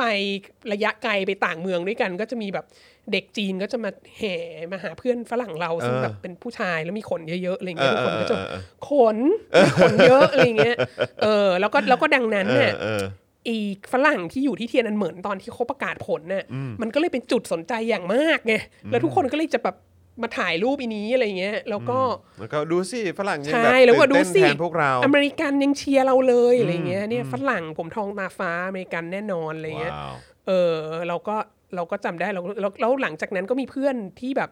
อยู่ในโปรแกรมเดียวกับเราซัมเมอร์นั้นน่ะเขาก็แบบเขาก็สมัครเลยว่าเขาจะมาเป็นอาสาสมัครที่ปักกิ่งอะไรเงี้ยครับผมก็คือปีนั้นปี 2001 ใช่ไหมแล้วก็อีกอีกสามปีปี 2004 เขาเรียนจบ เขาก็มาทำงานที่ปักกิ่งเลยรอโอ้โหรออยู่ที่ปักกิ่งแต่ปี 2005 เพื่อที่จะแบบ ได้เป็นมาอาช่วยสาสมัครที่โอลิมในปิกในโอลิมปิกว้าวนี้ในปี 2008 อะไรเงี้ยก็แบบอเมริกันคนอเมริกันนักเรียนอเมริกันตอนนั้นก็แบบมีความเห่อจีนมากอะไรเงี้ยอืมอืมก็เอ่ออันนั้นคืออันนั้นคือปีสำหรับโอลิมปิกปี 2008ใช่ไหมครับทีนี้มาถึงตอนนี้อะโอลิมปิกฤดูหนาวยี่เอ่อ2022 Winter is coming มากุมกเลยภาอะพันธ์ครับเออปีหน้า คือมันแบบ เท่าไหร่ห้าเดือนไหมสี่สี่ห้าเดือนเนาะใช่ประมาณนั้นเนาะเออครับใช่ผม ทีนี้เอ่อสถานการณ์มันเปลี่ยนไปเยอะมาก แล้วเราก็นึกถึงว่า คราวเนี้ย IOC ตัดสินใจให้ปักกิ่งเนี่ยจัดโอลิมปิกฤดูหนาวในปี 2015 2015 ก็คือสีจิ้นผิง เพิ่งมาเป็นประธานาธิบดีได้ 2 ปีครับแล้วก็เป็นช่วง 2015 นี่คือพีคของความแบบ Belt and Road Initiative เลยครับนะผมเป็นแบบเป็นเป็นกำลัง เจริญรุ่งเรืองอย่างมากกำลังแบบโอ้โห จีนนี่โคตรรวยที่สุดในโลกแล้วทุกคนก็ต้องยอมอะไรเงี้ย ตอนนั้นยังแบบว่าอังเกลามาเคลยังแบบมาพยายามคุยกับจีนจะให้มีเทรดดีลอะไรทั้งหลายอะไรเงี้ยคือเนื้อหอมมากอะกำลังเป็นช่วงเนื้อหอมสุดๆใช่ไหมแล้วก็เป็นช่วงก่อนที่จะมีความ เลวร้ายทุกอย่างเกิดขึ้นอะไรเงี้ยคือมาถามเราตอนปี 2015 ก็เราก็ต้องรู้สึกว่าแบบเออจีนก็ต้องได้จัดดีก็เหมาะสมโอลิแล้วมปิกปี 2022 อะไรเงี้ยฮอแล้ตวขนาดนี้เออแล้วปักกิ่งมันก็เป็นเมืองหนาวนะครับคือครับหมายถึงว่ามันก็ winter ที่ปักกิ่งก็หนาวจริงแล้วแล้วคือนอกจากนั้นน่ะมันก็มีพื้นที่ทางเหนือของจีนหลาย ๆ พื้นที่ที่มันเป็นมันเป็นเขตแบบมันเป็นเขตอบอุ่นที่มันที่มันจะ เล่นกีฬาฤดูหนาวได้จริงๆอะก็เขาก็อะไรนะที่เฮหลงเจียงมาที่ที่มันมีหรือฮาร์บิน ฮาร์บินที่มี ที่มีเขาประกวดเรื่องประของกวดน้ำแข็งเอนะอแกะสลักแกะน้ำสลัแข็กงน้ำอะไรแข็งอยู่เงี้ยอ๋อแล้วคือไทยก็จะไปแบบว่าใช่เราก็ไปได้ร่วรามงกัวับลอะไรอยู่ตรงนี้ใช่ไหมบ่อยครั้งใช่เออเพราะว่าครับผมเราเราซ้อมแกะสลักตามงานแต่งงานโรงแรมเยอะมากบ่ครับเออเราก็เลยสามารถไปแข่งกับเขาได้ ก็ ดังนั้นก็ก็ก็ make sense น่ะครับคเอรับอครับก็ก็มีเสียงต่อต้านตอนนั้นหน่อยนึง บอกว่าแบบปักกิ่งมันก็หนาวจริงแต่มัน มันหิมะตกไม่พอหรือเปล่าเออเอออ แต่ว่ารัฐบาลปักกิ่งก็บอกว่า โอ้ไม่มีปัญหาเราจะแบบขนส่งหิมะขึ้นมาแล้วเราก็ทำหิมะได้อะไรเงี้ยเออ ซึ่งมันก็มีข้อโต้แย้งว่าแบบ มันจะมี environmental cost ไหมเออมันจะส่งทำให้ผลโลกยังไงร้อนไหมบ้างอย่างนั้นอย่างนี้อะไรเงี้ย ซึ่งก็แบบ คือมันไม่ได้แล้วอะจังหวัดจังหวะเนี้ยคือแบบ คือเรื่องพวกนี้มันเป็นเรื่องเทคนิคอะครัที่บมันที่ครับมันจัดการได้อะอืมเออ แล้วก็ถ้าทำน้ำแข็งแข็งใสกินกันอยู่ทุกวันบิงซูอยู่กรุงเทพมหานครนั้นโคตรร้อนยังไม่ต้องเป็นห่วงเรื่องการขนส่งหิมะหรอครักบให้ผมรัฐบาลจีนมันจัดการไปเถอะครับเออ แต่ว่าก็ก็นอกจากเรื่องนี้ก็ก็ไม่ได้ไม่ได้มีอิชูอะไรครับมากผมนะแต่ว่าในช่วงหลังเนี่ยหลังจากนั้นเอาตั้งแต่ปี 2017 2018 เป็นต้นมาเนี่ย มันก็เริ่มมีสถานการณ์ปัญหาอะไรต่างๆ ที่ที่มันเกิดขึ้นมาเยคอะรับขึ้นเรื่อยๆ ใช่ไหมครัฮะบก็เริ่มมีการเริ่มมีการตั้งคำถามเรื่องการละเมิดสิทธิมนุษยชนในซินเจียงอืมแล้วก็ไม่ไม่ได้มีการไปตรวจสอบอะไร เอออนนี่อีกอันหนึ่งลืมบอก ใช่ใช่มาก ๆเลย ตั้งแต่สมัยโอลิมปิกที่เบอร์ลินเนี่ยครับตลกมากคือโอลิมปิกที่เบอร์ลินปี 1936 อะไอประธาน IOC ของอเมริกา ก็ไป ไปสำรวจนะ ก่อนถึงวันจัดงานนะ คือแบบว่าไปสำรวจล่วงหน้าประมาณ4-5เดือนก่อนงานจะเริ่มอะเพื่อ confirm ว่าคนยิวในเบอร์ลินเนี่ย ไม่ได้ถูกกดขี่ข่มเหงอะไรเงี้ยอืม ก็ไปแล้วก็รัฐบาลก็เอาคนยิวมาให้เจออืมหนึ่งคน แล้วก็มีล่ามที่เป็นพรรคนาซีครับแปลให้ฟัง แล้วก็อีคนยิวนั้นที่ที่รัฐบาลเอามาให้อะก็บอกบอกคนอเมริกันนี้ว่าแบบอ๋อเรา เราไม่ถูกกีดกัน เราไม่ถูกเหยียดทุกอย่าดงโอเคเราเคไม่มีปัญหาเราโอเคมากอะไรเงี้ย แล้วก็อี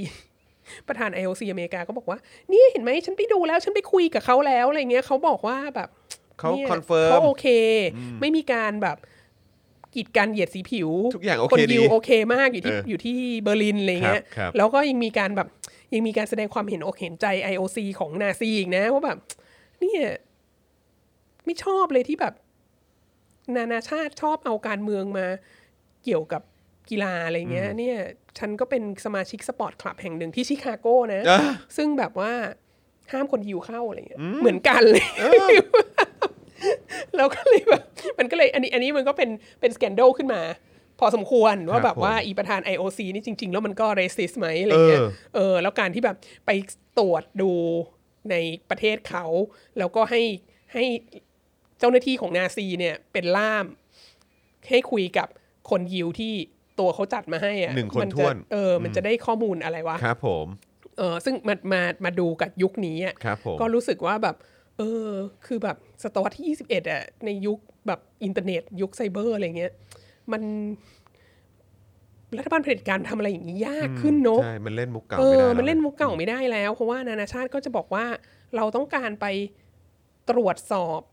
ในชินเจียงด้วยตัวเอง เอออยากให้มีคณะกรรมการที่ที่เป็นกลางอะไปเข้าไปไปก็ไปดูได้ไหมที่ที่ไม่ใช่ว่าไปดูเฉพาะส่วนที่รัฐบาลจีนให้ไปดูอะไรเงี้ยแล้วก็เอ่ออย่างเรื่องโควิด -19 ใช่ไหมก็ตอนหลังก็ก็ยอมให้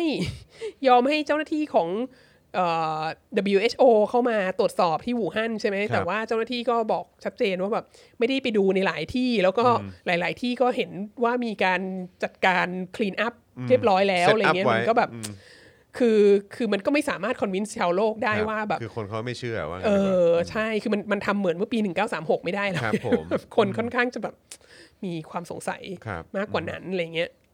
ก็นั่นแหละก็หลังจากปี 2015 มันก็เริ่มมีอิชูเยอะขึ้นทั้งเรื่อง ชินเจียงใช่ไหมมีมีสารคดีที่นักข่าว BBC เขาไปทำแล้วก็ถ่ายรูปเห็นอะไรออกมาอะไรเงี้ยแล้วก็มีภาพถ่ายทางอากาศที่เห็นคล้ายๆ เป็น concentration camp อยู่ในนั้น แล้วก็มีการประมาณตัวเลขแล้วก็มีเอ่อ นักโทษอุยกูร์ที่หนีออกมาได้แล้วก็เล่าให้ฟังว่าครอบครัวโดนทำอะไรบ้างอะไรเงี้ยมันเยอะขึ้นเยอะขึ้นเรื่อยๆนะทั้งประเด็นมันก็เป็นเรื่องใหญ่ขึ้นเรื่อยๆ ถึงขั้นที่มันนำไปสู่การบอยคอรดหนังเรื่องมู่หลานใช่ไหมอะใช่เอใช่อใช่ก็ก็อันนั้นก็เกิดขึ้นมาแล้วก็แล้วก็ประเด็นเรื่องฮ่องกงก็เกิดขึ้นมาอีกครับปี 2000ตั้งเริ่มประท้วงตั้งแต่ปี 2017 ปี 2018 ปี 2019 นี่ประท้วงแรงมากเอ่อ ทั้งปีนะแล้วปี 2020 ก็มีเอ่อกฎหมายความมั่นคงออกมา ดังที่เราก็คุยกันในรายการนี้หลายรอบแล้ว แล้วก็นอกจากนั้นก็มีโควิด -19 ออกมาอีกใช่ซึ่งก็โควิด -19 นี้ก็ก็ก็เป็นเรื่องเป็นราวใหญ่โตมาก เพราะว่าจีนก็ยังคงยืนยันว่าไม่ได้เริ่มที่มันไม่ได้จีเริ่มที่จีน แต่ว่าก็ไม่ให้เข้าไปตรวจอย่างเป็นชิ้นเป็นอันอะไรเงี้ยแล้ว แล้วจะยังไงอะไรเงี้ยมันก็ยังเป็นคำถามอยู่ทีนี้ก็เลยมันก็เลยมีเสียงเอ่อออกมาเยอะมากนะที่ในช่วงมามาโดยตลอดแหละ ตั้งแต่ปีที่ที่คนเริ่มนึกออกว่าปี 2022 มันจะมีโอลิมปิกฤดูหนาวอะ่ะมันก็มีเสียงเอ่อสะท้อนว่าเราควรจะแบบมีทั้งเสียงเรียกร้องให้ IOC เปลี่ยนที่ ซึ่งอันนี้ impossible เออคือมันจะเปลี่ยนที่มันจะไม่ได้หรอกเปลี่ยนได้ไงเพราะว่าเพราะว่าเขาเตรียมอะไรไว้หมมาดหลายแล้วปีมากแล้วอะไรเงี้ย เอ่อแล้วจะย้ายไปที่อื่นก็อย่างกับเขาจะเตรียมทันนะใช่ถูกต้องแล้วก็แล้วก็มีคนบอกว่าอ้าวถ้างั้นก็ก็ต้องบอยคอรดแล้วก็หรือไม่งั้นก็คือรัฐบาลจีนก็ต้องแสดงความแบบใส่ใจข้อเรียกร้องของนานาชาติบ้าง เรื่องการละเมิดสิทธิมนุษยชนอะไรหลายอย่างอะไรเงี้ยเอ่อก็มีเสียงมามีมีวุฒิสมาชิกของสหรัฐอเมริกาคนหนึ่งพยายามยื่นกฎหมายเอ่อ เขาเขาผ่านสภาแต่ว่าไม่คิดว่าคิดว่ายังไม่ผ่านนะนะยื่นกฎหมายเพื่อที่จะเออบอกว่าถ้าถ้ามีธุรกิจสหรัฐนะธุรกิจอเมริกันเจ้าไหนเนี่ยที่เป็นสปอนเซอร์โอลิมปิกอะ่ะก็จะถูกแบนจากการรับงานจากรัฐบาลสหรัฐ ไปเป็นเวลากี่ปีก็ไม่รู้อะคือเป็นการคือยูก็ต้องถ้ายูเลือกที่จะ ถ้าอยู่เลือกที่จะเป็นสปอนเซอร์ให้เอ่อ โอลิมปิกฤดูหนาวที่ปักกิ่งเนี่ยยูก็ต้องยอมรับผลกระทบที่ยูจะแบบไม่ได้ไม่ได้โครงการอะไรจากรัฐบาลหรือยูจะครับห้าผมมไม่สามารถมาสปอนเซอร์ให้ได้ ใช่ก็อันนี้ก็เกิดขึ้นแล้วก็มันก็แต่ยังไม่ผ่านยังไม่ผ่านเอะยังไม่ผ่าน แล้วก็มีกระแสว่าแบบเอ่อหลาย ๆ ธุรกิจหลาย ๆ corporate ที่แบบที่สนับสนุนปักกิ่งโอลิมปิกเนี่ยก็ต้องพยายามหาทางที่จะอธิบายว่าเอ๊ะกูจะทำยังไงอะไรดี บางเจ้าเจ้าเล็ก ๆ ก็ก็ก็ถอนตัวบ้างก็มีแล้วเข้าใจว่ารู้สึกจะเป็นแบบสำนักงานกฎหมายอะไรสักอย่างหนึ่งที่แบบจะ represent เอ่อผู้จัดโอลิมปิกอะไรเงี้ยก็ก็ก็ถอนตัวอะไรเงี้ยแล้วก็มีการเรียไม่กอร้ยาอกงมีปัญหาอย่างนี้ใช่เออแล้วก็แล้วก็มีการเรียกร้องล่าสุดที่อยู่ในโพสต์ของนาธานหล่อเนี่ยมีการเรียกร้องให้ NBC อะให้ NBC ไม่ไปทำข่าวอะไรเงี้ยอ๋อเหรอแบบฮะ NBC ควรจะบอยคอรดซึ่งโอ้โหถ้า NBC บอยคอรดนี่ก็เรื่อง เรื่องใหญ่นะ เรื่องใหญ่สำหรับ NBC นะเรื่องใหญ่สำหรับสำหรับอเมริกาด้วยอะไรเงี้ยก็ก็ก็มีกระแสเหล่านี้ขึ้นมานะแล้วก็มีกระแสจากอีกหลาย ๆ ประเทศในเอ่อในโลกตะวันตกที่ที่ไม่เห็นด้วยกับสิ่งนี้ของออสเตรเลียเองก็มีมีกระแสเรียกร้องว่าให้ออสเตรเลียบอยคอรดเพราะว่าอย่างที่เราคุยกันมาก่อนหน้านั้นก็คือจีนก็มีความบอยคอรดเอ่ออะไรนะ พลังงานจากออสเตรเลียอ่าครับมาผมประมาณหนึ่งอะไรเงี้ยมีมีความขัดแย้งกันก่อนหน้านี้ประมาณหนึ่งแล้วอะไรเงี้ยก็ก็มีมีเสียงมาจากออสเตรเลียค่อนค่อนข้างเยอะเหมือนกันว่าอยากให้บอยคอรดอะไรเงี้ยเออแล้วก็พวกเอ่อสมาคมชาวอุยกูร์โลกอะไรเงี้ยพวกในในในในโลกมุสลิมตุรกีอะไรทั้งหลายก็ก็มีการเคลื่อนไหวเรียกร้องให้บอยคอรดด้วยเหมือนกัน แต่ว่า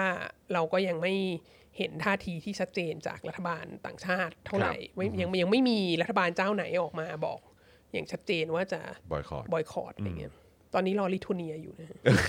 โดยมากลิทัวเนียเป็นประเทศแรกที่จะทำอะไรพวกนี้นะ ก็มีความชัดเจนเออมีความชัดเจนใช่ตั้งแต่ต้นใช่เอ้ยครับเมื่อผวาน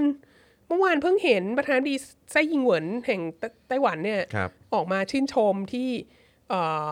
นายกรัฐมนตรีของลิทัวเนียเนี่ย ได้รับเหรียญแบบ Freedom Medal เป็นแบบอะไรนะจอห์นแมคเคน Freedom Medal จากสหรัฐอเมริกาอะไรเงี้ยมันเป็นเครื่องราชอันหนึงอะไรเงี้ยซึ่งอันนี้ก็อันนี้ก็บิ๊กดีลมากนะ เพราะว่านี่คือแบบลิทัวเนียอันนี้คือผู้นำลิทัวเนียที่บอกว่าให้เอาโทรศัพท์เสี่ยวมี่ไปทิ้งให้หมดเอเลยอเอคืออแบบเออเออแล้วก็แล้วก็ยืนยันว่าจะแบบว่าจะเปิดความสัมพันธ์กับไต้หวันอะไรอย่างนี้ใช่ไหมก็ก็อันอันนี้ก็เป็นอีกสิ่งหนึ่งที่เราไม่เห็นในปี 2008 ก็คือว่า มันมีมันมีผู้นำประเทศเล็กๆอะ่ะที่ออกมาพูดชนกับจีนแผ่นดินใหญ่โดยตรงอะครับ แล้วก็ไม่ตายอะ่ะแล้วก็ยังดำเนินอยู่ต่อไปได้ แล้วก็ยังได้เหรียญกล้าหาญจากสหรัฐอเมริกาอะไรเงี้ย คือแบบสิ่งนี้เราไม่เห็นไงแล้วก็แล้วก็สถานภาพของไต้หวัน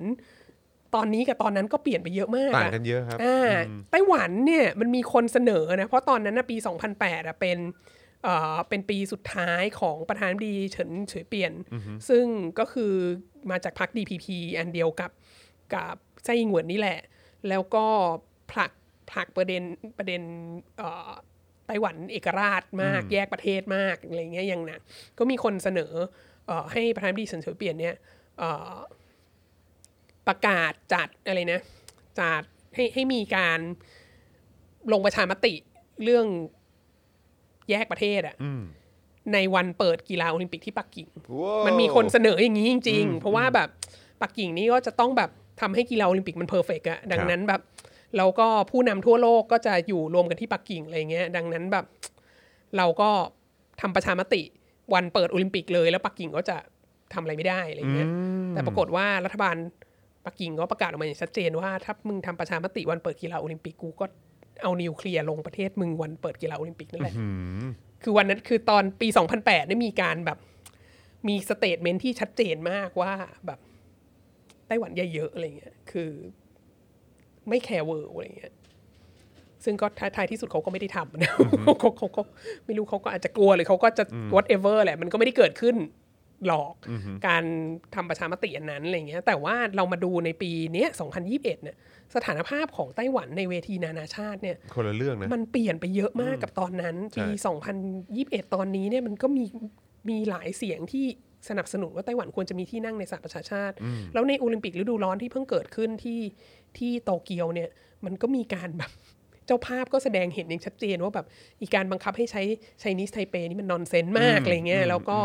คือคือสถานภาพของไต้หวันบนเวทีโลกอะมันก็เปลี่ยนไปเยอะมากครับ ดังนั้นเนี่ยก็อันนี้ก็อันนี้ก็เป็นเป็นอีกประเด็นหนึ่งที่น่าสนใจว่า เออแล้วแล้วเอ่อจีนเขาจะจัดการยังไง ซึ่งเขาก็มีออกมาบอกแล้วนะ ว่าถ้าประเทศไหนบอยคอรดโอลิมปิกฤดูร้อนที่ปักกิ่งเอ๊ะเอ้ยฤดูหนาฤดูหนาววถ้าประเทศไหนบอยคอรดโอลิมปิกฤดูหนาวที่ปักกิ่งในปีหน้าเนี่ยครับจะโดนแซงชั่นฮะ จะโดนแบบ จะโดนตัดสัมพันธ์ทางการค้า หรือแบบลดระดับความสัมพันธ์อะไรอย่างมีนัยสำคัญ คืออยู่ต้องแบบอยู่ต้องอยู่ต้องเจ็บอะมันต้องมีคนเจ็บอะถ้ามึงแบบว่าไหนม่บอกมว่าอะไรนะเอ่ออะไรเอ่อเอ่อโอลิมปิกไม่ควรเกี่ยวไม่ควรเกี่ยวกับการเมือง นี่จีนก็จะแบบว่า แต่ถ้ามึงไม่ตัดมาความสัมพันโดธ์ทางการค้าเลย โดนบอยคอรดโดนโอ้โหโดนจีนบอยคอรดบ้าครังบผมเอออคือแบบ บอกมาแล้วอย่างชัดเจนครับผมดังนั้นคิดดีๆ ว่าจะครับบอยคอรผมดหรือไม่บอยคอรดแต่ว่าแม้กระทั่งคำขู่อันนี้อะครับคือนี้น่าสนใจนะ เพราะว่าปี 2008 ไม่มีคำขู่นี้นะครับแต่ว่าปีนี้มันมีคำขู่นี้เอ่อแต่สถานการณ์ของจีนปีนี้กับปี 2008 มันไม่เหมือนกันแล้วไงเพราะว่ายูปิดโควิดมาสองปีอะแล้วอิทธิพลทางเศรษฐกิจของยูอะก็ล Drop ดไปเยอะน้อยลงมากแล้ว แล้วครับอย่างอย่างออสเตรเลียมึง ก็แบนถ่านหินเขาไปแล้วอะแล้วจะแบนอะไรอย่างอื่นอีกอะไรเงี้ยคือสิ่งที่มันสำคัญที่สุดของเขาอยู่แบนไปแล้วอะแล้วเขาก็ยังจะบอกว่าเขาก็ยังจะมีมีเสียงเสนอให้บอยคอรดอีกอะไรเงี้ย ดังนั้นคือแบบมันก็ มันก็น่าสนใจนะ ว่าอยู่ขู่อย่างเงี้ยแล้วคนจะฟังไหมอะไรเงี้ยแล้วมันก็มีเนี่ยลิทัวเนียเนี่ยครับผมที่แบบว่าแหกโค้งเทกระจาดมากี่รอบแล้วอะไรเงี้ยเออก็หลายต้องเรียกว่าหลายดอกฮะเออหลายดอกหลายแล้วดอกแล้วนะฮะเออครับผมก็ก็ก็น่าสนใจว่าว่ามันจะมันจะเป็นอย่างไรต่อไป ก็มาเชิญชวนเอ่อพี่น้องประชาชนเอ่อช่วยกันช่วยกันจับตาดูถึงแม้ว่าเราจะไม่ได้ไม่ได้มี ทัพนักกีฬาชาวไทยจำนวนมากที่จะไปแข่งนะแต่ว่าเราคิดว่าอันเนี้ยคนที่สนใจเรื่องเรื่องจีน แล้วก็สถานภาพของจีนในเวทีนานาชาติอะไรเงี้ยเราคิดว่าอันเนี้ยมันเป็นเอ่อมันเป็นจุดที่ที่ที่น่าติดตามชมมากค่ะผมไม่อยากเชื่อเลยนะครับว่าเออจริง ๆ แล้วมันก็เคยคือเราสามารถเปรียบเทียบสิ่งที่เกิดขึ้นเมื่อปี 2008 กับ สิ่งที่กำลังจะเกิดขึ้นในปี 2022 ได้ค่อนข้างเยอะเลยนะเนี่ยเออใช่ นะครับว่ามันเกิดอะไรขึ้นบ้างแล้วพอย้อนกลับไปอย่างที่อาจารย์วาสนาบอกไปว่าเฮ้ยย้อนกลับไปในยุคแบบเออ1936 ใช่ไหมฮะ ที่เบอร์ลินน่ะก็อีก feel หนึ่งนะเออแต่พอมาดูแบบพัฒนาการอะไรต่างๆ แล้วก็ดูในเรื่องของการเมืองระหว่างประเทศ นะครับหรือว่าสิ่งที่มันเกิดขึ้นภายในจีนเองใช่ไหมมันก็มีมันก็มี Milk Tea Alliance เกิดขึ้นด้วยใช่ค่ะใช่ไหมครับ เรื่องของอุยกูร์เรื่องของซินเจียง เรื่องของมู่หลาน เรื่องของโควิด โควิดนี่เรื่องใหญ่มากเออโควิดนี่ 2 ปีกับการที่เราอยู่กับโควิดมานี่มันมันทำให้เหมือนความแกร่งหรือความแข็งกร้าวของจีนนี่ก็ดูโอเค คือเขาเขาเองก็มีความแข็งกร้าวขึ้น แต่ว่าถามว่ามันเอฟเฟกกับ กับประชาคมโลกขนาดไหนเนี่ยมันก็เห็นความแตกต่างที่มันเออ drop ลงไปกว่าเดิมเยอะมาก ตอนปีใช่2008 นี่ก็เห็นด้วยกับอาจารย์วาสนาจริงๆว่าเออตอนนั้นเขาเนื้อหอมมากใช่เนื้อหอมมากเออนะฮะช่วงนั้ก็คือดู hot มากๆ ขนาดไอ้พิธีเปิดที่คนแบบเห็นแบบอะไรนะ โหนสลิงแล้วก็แบบว่าวิ่งไปตามเหมือนเหมือนบินอยู่อะ เหมือนบินอยู่แล้วก็ไปจุดคบเพลิงอะจำได้ใช่ไหมไอ้ช็อตนั้นอะใช่ทุกคนก็โอ้ใช่โหใช่ใช่เวอร์มากแบบฮือฮามากอะไรเงี้ยแล้วก็ความยิ่งใหญ่อลังการของแบบสนามกีฬารังนกอะไรของเขาเต็มไปหมดเลยอะไรเงี้ยแล้วก็ต่อมาก็มี World Expo ที่อืมเซี่ยงไฮ้ที่อีกเซี่ยงไฮ้อะไรแบบเนี้ยซึ่งก็คือช่วงนั้นนี่อลังมันมากบูมมากมันบูมจริงๆใช่คือแบบ มันไม่มีใครอยากปฏิเสธจีนน่ะออเพราะว่าคือเขาก็แบบเออเขาก็อู้ฟู่อยู่ไง เราก็อยากจะอู้ฟู่ไปกับเขาอะไรแบบเนี้ยเออเอาแค่เอาแค่ตอนเนี้ยถ้าถ้ารัฐบาลจีนออกมา ซึ่งเขาเคยออกมาพูดนะ ตอนที่เขาทะเลาะกับออสเตรเลียทีแรกอะก่อนโควิดอะอืมเขาบอกว่าต่อไปจะแบบไม่ส่งเสริมให้คนจีนไปเที่ยวออสเตรเลียเออเนี่ยเออเออเออคือคือถ้าเขาจะออกมาพูดวันนี้ว่าแบบเออ จะไม่ส่งเสริมให้คนเที่ยวให้คนจีนมาเที่ยวเมืองไทยแล้วอะไรเงี้ยอืมฮึจริง ๆ เราก็รู้สึกว่าแบบก็มันก็ไม่มาเที่ยวเมืองไทยทั้งสองปี ใช่ เออ คือ คือก็ไม่เออเออเราเราไงวะชินแล้วเออชินแล้ว คือหลายหลายคนคุณเออคุณพี่โชเฟอร์แท็กซี่ทั้งหลายที่ที่ที่เรานั่งกับเขาบ่อยๆเนี่ยเขาก็บอกว่า เออเขาก็รอคอยว่าเมื่อไหร่นักท่องเที่ยวจีนจะกลับมาอีกอย่างเงี้ยแต่ว่าจากนโยบายภายในประเทศที่ที่ที่ประกาศออกมาทั้งหลายเนี่ยก็วาสนาไม่คิดว่านักท่องเที่ยวจีนจะกลับมาเยอะเหมือนเดิมแล้ว ถึงแม้จะไม่มีใช่โควิดนะใช่ใช่เออดังนั้นในข้อเนี้ยคือแบบ ในเมื่อยูก็ ยูก็จะไม่ส่งเสริมให้คนจีนไปเรียนต่างประเทศ ไม่ส่งเสริมให้คนจีนไปเที่ยวต่างประเทศแล้วเนี่ยยูก็มีข้อต่อรองกับนานาชาติน้อยลงนะแล้วยูก็บอยคอรดคนอื่น ในเรื่องหลาย ๆ เรื่องไปเยอะแล้วอะ มันก็เหลือให้บอยคอรดอีกอีกน้อยลงอะครับผมค่ะอืมคือคน ในสังคมโลกก็คงจะมีความรู้สึกว่าอืมจะบอยคอรดไปได้สักกี่น้ำอะไรวันนี้นะฮะเออนะฮะก็คือแล้วแล้วก็แล้วก็เหมือนมันอยู่ในสภาพบังคับมา 2 ปีอะใช่กับการที่แบบว่าเออมันมีความจำเป็นจริง ๆ ที่จะต้องแบบเหมือนแบบเออแบบไม่สามารถรับนักนักท่องเที่ยวของคุณได้ หรือว่าเออแบบจะไปลงทุนในประเทศคุณมันก็ไม่ได้อีกใช่เพราะว่าคือโรคระบาดอะใช่เออแล้วมันก็ใช่ทำให้ทำให้เหมือนสังคมโลกเริ่มรู้ว่าเอ้ยจริง ๆ เราก็อยู่โดยไม่มีจีนก็ก็ ก็เราก็ปรับตัวได้นะเออะไรแบบอเนี้ย คือเราก็เกือบตายไปแล้วแต่ว่า ใช่ เราก็คนที่ตายก็ตายไปอะอืมแล้วก็ก็ก็ก็ไม่ได้รับการเยียวยาจากใช่ ประเทศต้นทางเท่าไหร่อะไรเงี้ยใช่ใช่ใช่น่าสนใจนะครับนะฮะเอ่อคุณนัทพงศ์บอกว่าอยู่เฉยๆ ถ้าเขามาเที่ยวเขาเขาก็มาลุงบอกสวดมนต์ ลุงเออลุงเราอะบอกสวดมนต์ใช่ไหม แต่ครับว่าผมลุงของเขาอะอืมแบบ จะไม่อยากให้คนออกมาเที่ยวต่างประเทศไงอืมเพราะว่าออกมาแล้วก็มาเล่น Facebook มาเล่น Twitter มาอะไรครับแล้วเดี๋ยวผมแบบไม่แล้วแล้วคือพอพอพูดถึงเออออสเตรเลียอย่างเงี้ยบอกว่าเอออาจจะอะไรนะแบนถ่านหินเขาแล้ว แล้วก็จะแบบต่อไปก็จะไม่ส่งเสริมให้ชาวจีนไปเที่ยวออสเตรเลียอีกเออแต่ว่าคือได้ข่าวว่าในจีนเอ้ยในออสเตรเลียนี่ก็คนจีนก็ย้ายไปอยู่ใช่เยอะนะฮะใช่ออสเตรเลียนี่เป็นประเทศอันดับหนึ่งของคนจีนที่แบบอยากย้ายไปไปได้อยู่สัญชาติอะเออซึ่งก็แบบเฮ้ยมันยังไงวะ มันอะไรเนี่ย คือแบบเอ้ารัฐบาลว่าอย่างแต่ประชากรหรือประชาชนในจีนที่ย้ายไปอยู่ในใช่ออสเตรเลียใช่หรือเป็นย้ายไปอยู่ต่างแดนนี่ก็เยอะเป็นนะมฮะหากรรมเลยอะเออเป็นแบบจนจน จนต้องมีคนเอามาเขียนเรื่องสั้นเออสมเด็จพระเทพต้องแปลออกาครับผมเออเรื่องอืมเรื่องคนจีนที่หาทางไปได้สัญชาติออสเตรเลียโถโถโถเออครับผมเอ่อคุณพัฒจักรบอกว่าเศรษฐกิจจีนกำลังฟองสบู่แตกอำนาจต่อรองก็น้อยลง จีนพูดไปประชาคมโลกก็ไม่มีใครสนใจแล้วครับ เออนะก็ครับก็คุณต้องเห็นใจ สลิมอวยจีนนิดนึงเออครับผมที่ฟองสบู่เขากำลังจะแตกเนี่ย มันก็มีพี่น้องชาวไทยไปครับลงทุนอยู่กับเขาเยอะเนาะอ่าอสังหาริมทรัพย์ใช่จีนเนี่ยเอโอ้โหร์แกรนจะล่มเนี่ยไม่รู้ว่ามีใครเสียเงินไปเท่าไหร่บ้างนะครับคะผมนะฮะคุณชาติชายหรือชัดชัยผมไม่แน่ใจบอกว่าในเมลเบิร์นนี่คนจีนเยอะมาก ใช่นะฮะเออนะฮะล่าสุดมีประกาศอะไรนะ รับสมัครอาจารย์ ประวัติศาสตร์เอเชียตะวันออกเฉียงใต้ที่ Monashอ๋อเหรอฮะ ค่ะวาสนาก็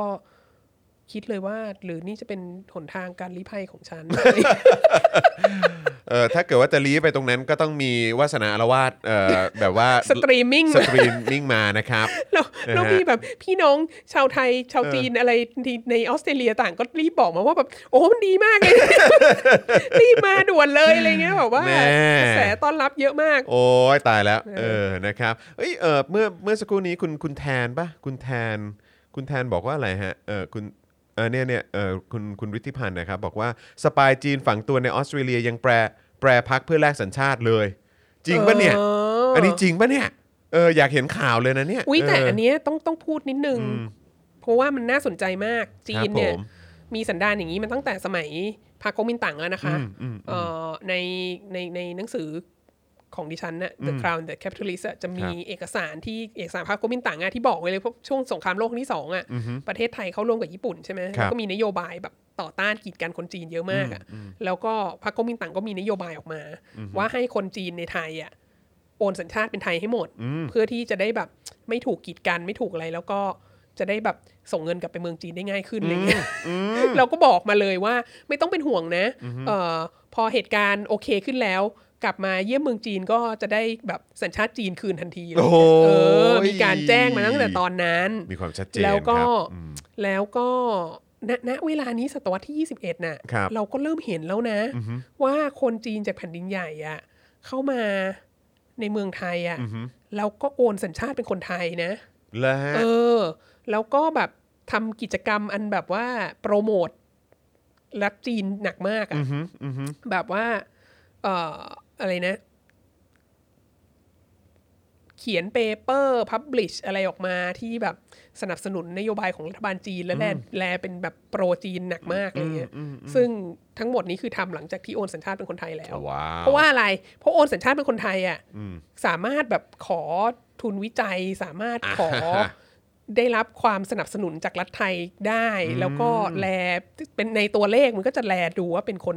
เป็นคนไทยป่ะเป็นคนสัญชาติไทยป่ะอันนี้เราก็รู้สึกว่าแบบที่แบบคุณคิดว่าเขาแปรพักโอนสัญชาติเป็นคนออสเตรเลีย จริง ๆ แล้วอันนั้นนะมันอาจจะเป็นนโยบายของแผนซ้อนแผนรัฐบาลก็ได้นะต้นทางเขาก็ได้เอนะอเพราะถ้าเขาแบบในในกระดาษอะเขาเป็นคนออสเตรเลียเขาก็เขาก็อาจจะไม่ถูกมองว่าเป็นสปายอ่าหรือเปล่า อันนี้ไม่รู้ อันนี้ไม่รู้เออคือเราต้องคิดคิดซ้อนไปอีกใช่ เขาเรียกว่าอะไรอีกอีกชั้นหนึ่งใช่อีกชั้นหนึ่งแต่แต่อออสเตรเลียด้วยพะความที่เพราะเขาดูจากประวัติศาสตร์แล้วใช่เล่นมุกนี้บ่อย เออ ใช่มีคนนี่คุณคุณนาวาสูบอกว่าเหมือนเจ้าสัวบางคนบอกครับ สัญชาติไทยจับมือจีน เออวันก่อนก็มีมีข่าวลือออกมาใช่ไหมว่าเจ้าสัวบางคนแบบเออแบบใช่ถือสัญชาติจีนหรือเปล่า แล้วเขาก็บอกไม่ใช่ใช่เขาถือสัญชาติไทยไม่อะไรเงี้ยครับผมแต่ว่าเอาจริง ๆ สัญชาติในยุคนี้เนี่ย มันไม่สำคัญเท่าว่าเงินอยู่ไปลงอยู่ที่ไหนอะไรครัเงี้บยผมอันนี้ไงคุณคุณคุณแทนเอ่อบอกบอกผู้บอกชื่อมาแล้วเออเออนะครับใครใครสนใจเดี๋ยวเดี๋ยวลองไปหาข่าวอ่านตามดูคนนะดูครับครับเออนะครับ ขอบคุณนะครับ คุณต่อบอกว่าเหมือนสมัครสมาชิก Daily Topic มาด่าพี่จอน สมัครมาเลยครับ สมัครเลยมาสนับมาสนุมานมาสมานับสนุมานมามานะครับคผรับมเราอยากเชิญชวนให้ AO เชิญชวนมาเลยสครับนะนะฮะคะมาครับมาครับ อย่าอยู่นิ่งเฉยกันนะครับ คือค่าสนับสนุนเราเนี่ยยังน้อยกว่าน้อยกว่าเงินเดือน I.O. สามสามร้อยบาทของคุณอีกนะคะ สามารถใช้เงินเดือนถูก I.O. มาสนับเอสนุนอแบ่งมาได้นะค่เออนะครับ คุณเดอะชิงหรือเปล่าบอกว่าแต่ในข่าวนั้นเนี่ยเขาบอกตืดๆพาลูกหลานไปอ๋อๆครับ ผมนั่นแหละฮะก็โว้ยแต่ว่าเขาก็ดูเป็นเรื่องใหญ่เรื่องโตนะ มีการจะฟ้องมีการจะอะไรอย่างงี้ด้วยนะ เออนะครับนะฮะก็กระทบกระเทือนจิตใจนะฮะเออเออนะคเอรับออันเนี้ยขอนิดนึงรู้สึกว่ามีคนพูดถึงเยอะมากมันคือไม่ใช่มีคนพูดถึงแล้วมีคนถามอีฉันมามาบ่อยมาก ฉันเบื่อมากแล้วเรื่องอีคองคอดกะเนี่ย อ๋อ ที่บอกว่าหากจีนได้สิทธิ์ขุดคลองคอด คอดกะเนี่ยแหละครับ ค่ะ เรือสินค้าและเรือดำน้ำจีนไม่ต้องผ่านช่องแคบสิงคโปร์และสามารถย่นระยะไปท่าเรือที่ศรีลังกาได้ถึง 1,000 กิโลเมตร ทะลุไปถึงท่าเรือที่ปากทะเลแดงได้สบาย โอ้ครับผมอะคืออาจารย์วัดิฒฉันนาคิว่าดไงว่าฮะเรื่องเนี้ยค่ะ ครับ ความลำบากมากที่สุดเนี่ยค่ะคือการที่คลองคอดกะเนี่ยค่ะมั นอยู่ในประเทศไทยอะค่ะครับ แล้วคุณคิดดูว่าอีโครงการอื่น ๆ อื่น ๆ อื่น ๆ อื่น ๆ ที่ไม่ได้จะต้องมีผู้เสียหายอย่างสิงคโปร์เขามาแบบพยายามเตะตัดขาพยายามขัดขวางพยายามอะไรอย่างนี้นะอีโครงการธรรมดาเลยอย่างเช่นแบบรถไฟความเร็วสูงอะไรเงี้ยอีโครงการที่เราควรจะแบบไปเป็นส่วนหนึ่งของ BRI เนี่ยครับ มันยังทำไม่ได้เลยได้ช้ามากครับผม มากช้ากว่าคนอื่นเยอะมาก สุดๆจริงๆแล้วนะครับก็แบบแล้วก็แบบ เออ นั่นแหละ แล้วคุณคิดว่าคลองคอดกะอะซึ่งมันจะต้องเป็นอภิมหาโครงการใหญ่กว่าทั้งหมดนั้นเนี่ยนะใช่แล้วมันก็จะต้องให้รัฐบาลไทยเป็นคนทำเนี่ยนะ แล้วมันก็ขัดแย้งมันก็จะไปขัดผลประโยชน์กับสิงคโปร์อะไรเงี้ย แล้วแม้กระทั่งคือหนึ่งมันจะมันสร้างตอนนี้มันถ้าต่อให้บอกว่าเริ่มสร้างพรุ่งนี้อะอืม คือเสร็จเมื่อไหร่ดิฉันว่ามันไม่จบในรุ่นเราอะค่ะเอออีของคอดกะใช่ของคอดกะนี่ไม่จบในรุ่นเราแน่นอนอืมแล้วก็ถึงแม้มันจะสร้างออกมาได้แล้วอืมคุณคิดว่าคุณจะถ้าคุณเป็นเรือสินค้าต่างชาติอะคุณจะไว้ใจของคอดกะไหมอืมคือเทียบดูความสามารถของบุคลากรในการแบบบริหารท่าเรือและสนามบินและอะไรต่างๆ ของสิงคโปร์กับของ ของคอดกะเนี่ยครับ ผม ถ้าคุณเป็นเรือสินค้าต่างชาติเนี่ย ลองคิดดูลองคุณจินจะตนาการดู คุณจะไปทางไหนดี คือดิฉันคิดว่าถึงมันทำสำเร็จเนี่ยมันก็จะกลายเป็นคลองส่วนตัวของเรือจีนเนี่ย เออ เออ มันจะมีเรือประเทศเดียวที่ใช้คือเรือจีนเอ่อ เพื่อจะมุ่งไปเมื่อกี้บอกอะไรนะ ไปศรีลังกาใช่ไหม อ่าซึ่งศรีลังกาก็คือแบบ ต้องต้องยกท่าเรือนั้นให้จีนแล้วเพราะไม่มีตังค์จ่ายเพราะเป็นหนี้หนี้ใช่ไหมเออแล้วมีเรืออะไรไปจอดที่ศรีลังกาบ้างก็มีแต่เรือจีนนะฮะกับเรือลบคือทั้งหมดนี้ก็คือจะแบบว่าจีนเล่นกับตัวเองคนเดียวค่ะ นั่นแหละครับคุณนั่นผู้แหชละมค่ะใช่แล้วคุณวิกเตอร์ก็บอกว่า ถึงเราไม่ขุดคลองเราก็สามารถส่งสินค้าได้อยู่แล้ว แล้วก่อนหน้านั้นก็บอกว่าไทยเสียมากกว่าได้อันนี้เต็มเต็มๆใช่อืมใช่ดิครัฉับนก็เลยรู้สึกว่าแบบอีกโครงการคลองคอดกะนี่เป็นฝันกลางวันของแบบสลิมอวยจีนมากอะ่ะ ซึ่งซึ่งยากยาก คลิปสั้นด้วยนะฮะ ครับผม ขอบคุณครับ เออนะฮะจบจบตรงสลิมโอจีนั่นแหละครับ นะครับนะฮะเอาไว้ให้เรือดำน้ำผ่านแหละครับ คุณนัทพลเออเออ รับคุณผม เชื่อไหมว่ามันจะขุดคลองให้แบบลึกพอที่เรือดำน้ำจะผ่านได้อะ คือแบบดิฉันว่าถ้าขุดมานี่แบบว่าไปไถกระดานหาหอยเถอะ เออ นะครับ อาจารย์ฝากเล่าเรื่องอะไรนะฮะ หวังหูหนิงเหรอฮะ หรือว่าเออะไรฮะอ กุนซือเหรอครับ ผู้อยู่เบื้องหลังนโยบายของสีจิ้นผิงด้วยครับเหรอฮะ คนนี้เป็นกุนซือเหรอครับ คือดิฉันไม่ค่อยเชื่อนำหน้ามันเท่าไหร่อะคุณอืมครับผมรู้สึกว่าเอาจริงๆเราเราก็มันก็ไม่ค่อยเชื่อนำหน้าสีจิ้นผิงเท่าไหร่อะเราก็มีความรู้สึกว่านโยบายของสีจิ้นผิงก็ไม่ได้ว้าวขนาดนั้นดังที่เล่าให้ฟังมาเยอะมากแล้ว ดังนั้นแบบว่ากุนซือที่ทำให้เกิดนโยบายเหล่านี้ก็ไม่ได้แลดูว้าวเท่าไหร่นะเออนะครับ จีนยึดท่าเรือมาหลายที่มากๆ จนถึงแอฟริกาอืมครับก็มันมันเป็นเรื่องของการใช้หนี้อะนะใช่เออแล้วมันเป็นข้อตกลง เพราะว่าก็เออก็โอเคก็มีที่ศรีลังกาใช่ไหมครับ แล้วก็เออจริง ๆ ก็มีที่อื่นด้วยนี่มีมีมีใช่ไหจคบริงๆไปไปถึงกรีซอะกรีซกด้วยรีใช่ซไหมก็กรีซก็มี เรียบร้อยเออแต่ก็แล้วเหมือนก็ย้อนไปฟังวาสนาละวาดได้อีกกับสิ่งที่จริง ๆ แล้วอาจารย์วาสนาก็คิดว่าจีนเองก็ไม่ได้อยากไม่ได้อยากจะ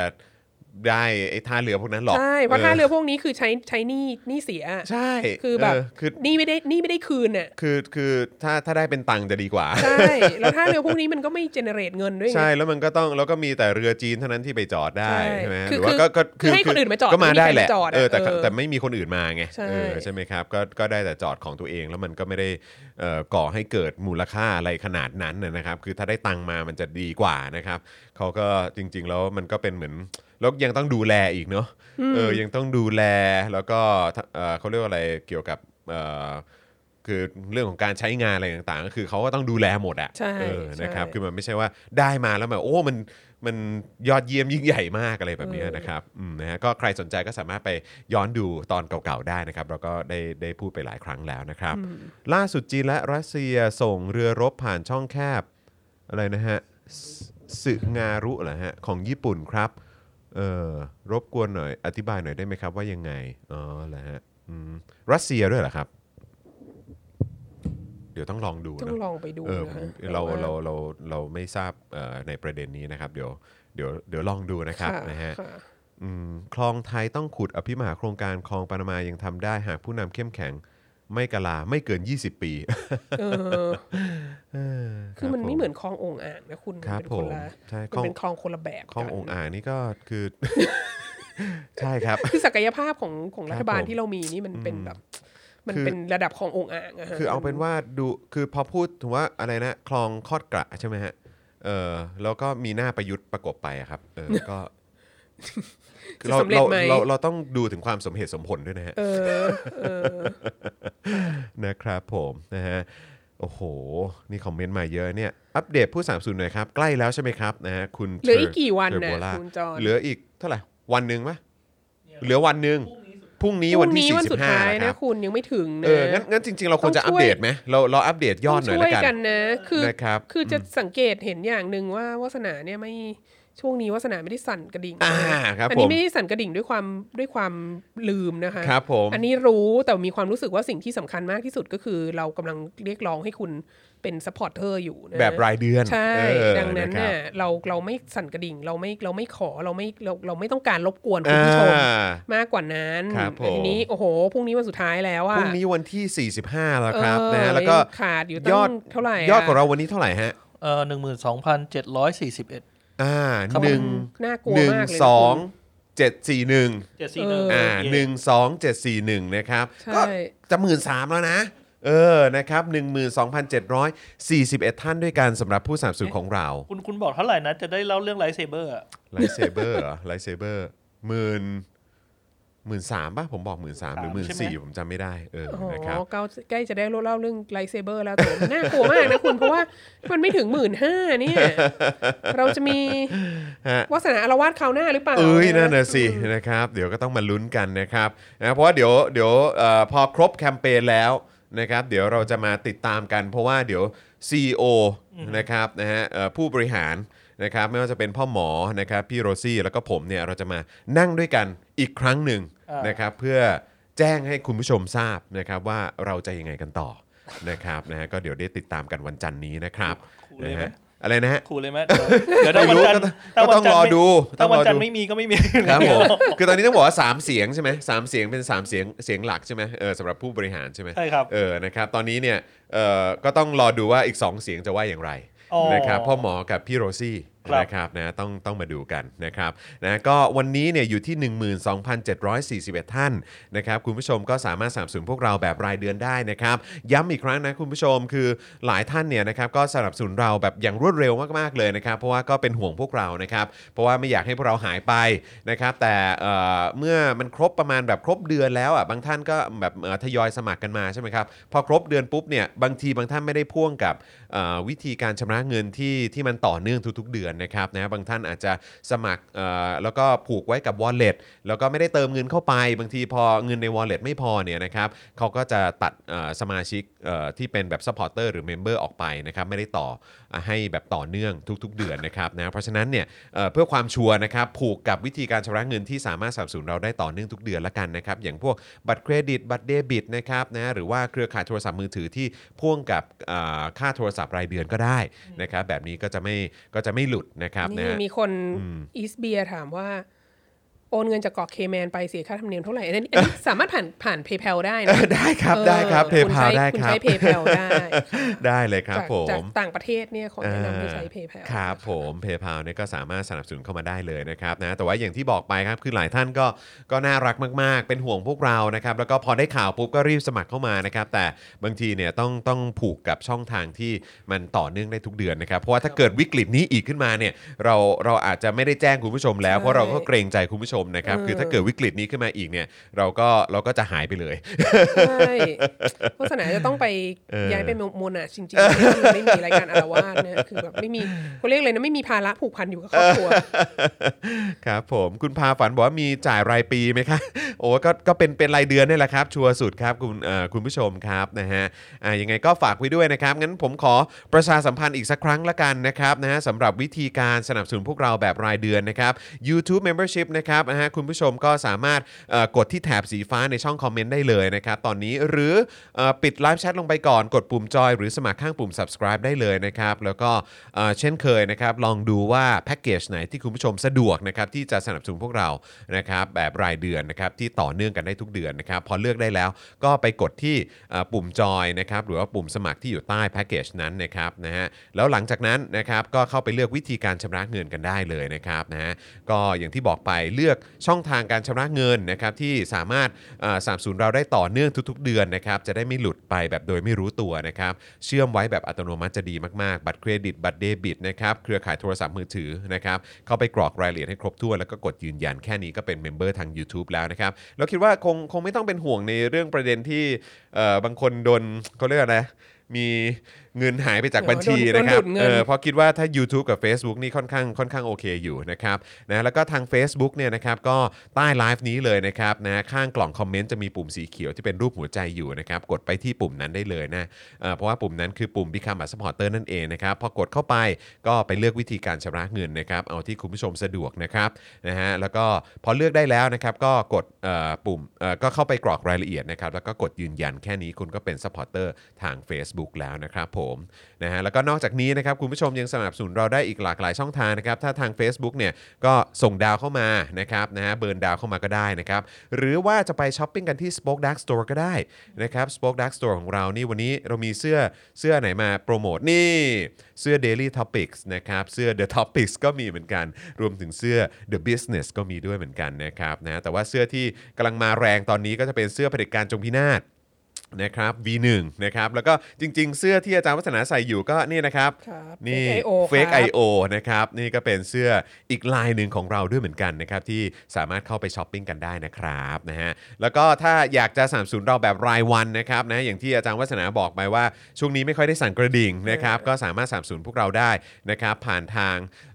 เพย์พานะครับซึ่งเดี๋ยวอาจารย์แบงค์จะแปะลิงก์ไว้ให้ส่งท้ายนะครับนะแล้วก็ทางบัญชีกสิกรไทยด้วยนะครับ0698 975 539หรือสแกน QR Code ก็สามารถทำได้ด้วยเช่นเดียวกันนะครับนะฮะขอบคุณทุกท่านอะนี่ก็ที่ขึ้นอยู่นี่ก็มีถุงผ้าเจาะข่าวตื้นนะครับแมกเนตอะไรต่างๆของเรานะครับแก้วเจาะข่าวตื้นรวมถึงแก้ว Spoke Dark TV ก็มีด้วยเหมือนกันนะครับนะฮะ อ้าววันนี้ครบถ้วนนะเออนะครับแต่ว่า week หน้า week หน้าเราจะกลับมาเจอกับเอ่ออาจารย์วินัยสินะครับ week หน้าเป็นอาจารย์วินัยนะครับแล้วก็ week ถัดไปใครที่คิดถึงอาจารย์วัฒนาก็เดี๋ยวกลับมาเจอกันในวาสนาละวาดแต่ว่าตอนนี้ก็ต้องเอ่ออัปเดตอาจารย์วัฒนาด้วยนะว่าเอ่อเดี๋ยวเราต้องมาลุ้นกัน แล้วก็มาดูกันว่าจะมีเทปพิเศษที่เป็น 4 พี่น้องหรือเปล่านะฮะเดี๋ยวรอคอยแล้วกันนะครับว่าจะเกิดขึ้นหรือไม่ค่ะนะครับเราต้องมาลุ้นกันกับยอดของผู้สนับสนุนของเราด้วยนะครับว่าเราจะได้ไปต่อหรือเปล่านะครับสำหรับ Spoke Dark TV นะครับนะฮะเอิ่มคุณลีบอกว่าไม่อยากให้ช่องหายเลย โอ้ครับผมนะครับ คุณเบอร์เบอร์เบอร์เบอร์ทาวหรือเบอร์ทิวผมไม่แน่ใจว่ายอดตอนนี้รวมทุกช่องของ Spoke Dark แล้วใช่ไหมครับ ถูกต้องครับนะฮะเราก็จะรวมไว้ทุกช่องเลย คุณผู้ชมสมัครไว้ทาง Daily Topics ใน Facebook หรือว่า Spoke Dark TV นะครับเจาะข่าวตื้นนะครับนะฮะสมัครในแต่ละอันเราก็จะนับเป็นเป็นอย่างละหนึ่งนะครับนะฮะก็สามารถสมัครได้นะครับเอ่อ คุณกนกพันธ์บอกว่าอยากให้มี 4 พี่น้องค่ะอ๋อครับผมหนูก็จะเกิดนะฮะอาการแบบว่าอาจารย์วินัยก็จะนั่งกรีดอยู่นะนั่งนิ่งนั่งนิ่ง คุณลีบอกว่านี่ผมเอ่อจ่าย 55 เหรียญต่อเดือนเลยนะให้สป็อคดาขอบคุณมากนะครับค่ะขอบคุณนะครับขอบคุคุณณค่ะลีนะครับนะฮะ โอเคนะครับคุณผู้ชมครับ เดี๋ยววันนี้ช่วงเช้านะครับก็เจ้มจนกันไปนะครับ เจ้มจนทั้งเอ่อแกงขนุนใช่ไหมฮะใช่ เอ่อโดยพี่แขกที่โค้ชแขกนะครับ ซึ่งใครที่ยังไม่ได้ดูนะครับก็ไปย้อนดูกันได้นะครับนะฮะรวมถึงในวาสนาละวาดวันนี้ก็เจ้มจนสนุกมากๆ ซึ่งเอ่อคุณผู้ชมยังสามารถต่อยอดนะครับไปดูตอนหลังๆได้ด้วยเหมือนกันนะครับ ซึ่งเราก็เคยพูดกันไปนะครับเกี่ยวกับเอ่อสถานการณ์เอ่อที่จีนเนี่ยนะครับเขาไปยึดครองท่าเรืออะไรต่างๆนะครับนะฮะของแต่ละประเทศนะครับจากการที่ประเทศเหล่านั้นจ่ายหนี้ไม่ได้นะครับ แต่ผลมันเป็นอย่างไรก็สามารถไปฟังกันได้รวมถึงประเด็นของ Belt and Road Initiative นะครับที่เราก็ได้พูดกันไปในเทปนี้เนี่ยก็ไปย้อนดูในเทปเก่าๆได้ด้วยเหมือนกันนะครับส่วนเย็นนี้เดี๋ยวเจอกันได้กับ Daily Topics กับพี่แขกคำปากานะครับเดี๋ยวต้องไปทาบทามพี่โรซี่ก่อนนะครับเพราะหลายคนเรียกร้องว่าอยากให้พี่โรซี่มาร่วมแจมด้วยนะครับก็เดี๋ยวดูกันว่าวันนี้จะเป็น 3 3 คนหรือเปล่านะครับรวมอาจารย์แบงค์ด้วยก็เป็น4นะครับนะฮะแต่วันนี้หมดเวลาแล้วนะครับขอบคุณอาจารย์วัฒนามากนะครับเจอกันในครั้งหน้ากับวาสนาละวาดมาลุ้นกันนะครับว่าเราจะถึง 1 หมื่น supporter หรือเปล่านะครับนะฮะวันนี้พวกเราลาไปก่อนนะครับ สวัสดีครับ สวัสดีครับ บ๊ายบายครับวาสนาอารวาด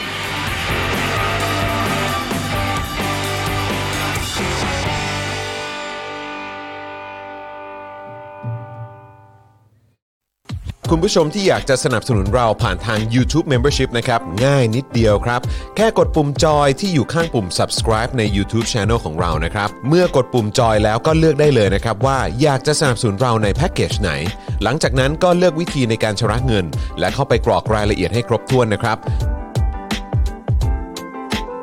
แล้วก็กดปุ่ม subscribe ครับ แค่นี้คุณก็เป็น member ของ Spoke Dark TV แล้วครับสำหรับคุณผู้ชมที่อยากจะเป็น supporter ให้กับพวกเรานะครับ คลิกเข้าไปที่หน้าแฟนเพจของ Spoke Dark TV และรายการในเครือของเราครับ แล้วกดปุ่ม Become a supporter นะครับ หรือกดปุ่ม Support Now ใต้คลิปรายการของเราก็ได้นะครับ แล้วเข้าไปเลือกเลยนะครับว่าจะชำระเงินทางไหนครับ ไม่ว่าจะผ่านบัตรเครดิตเดบิต เครือข่ายโทรศัพท์มือถือหรือ Wallet ต่างๆ ก็ง่ายนิดเดียวนะครับ พอคลิกเข้าไปแล้วนะครับก็อย่าลืมใส่ข้อมูลและรายละเอียดให้ครบถ้วนนะครับ พอครบถ้วนแล้วก็กดปุ่ม subscribe ครับ แค่นี้คุณก็เป็น supporter ของ Spoke Dark TV แล้วครับ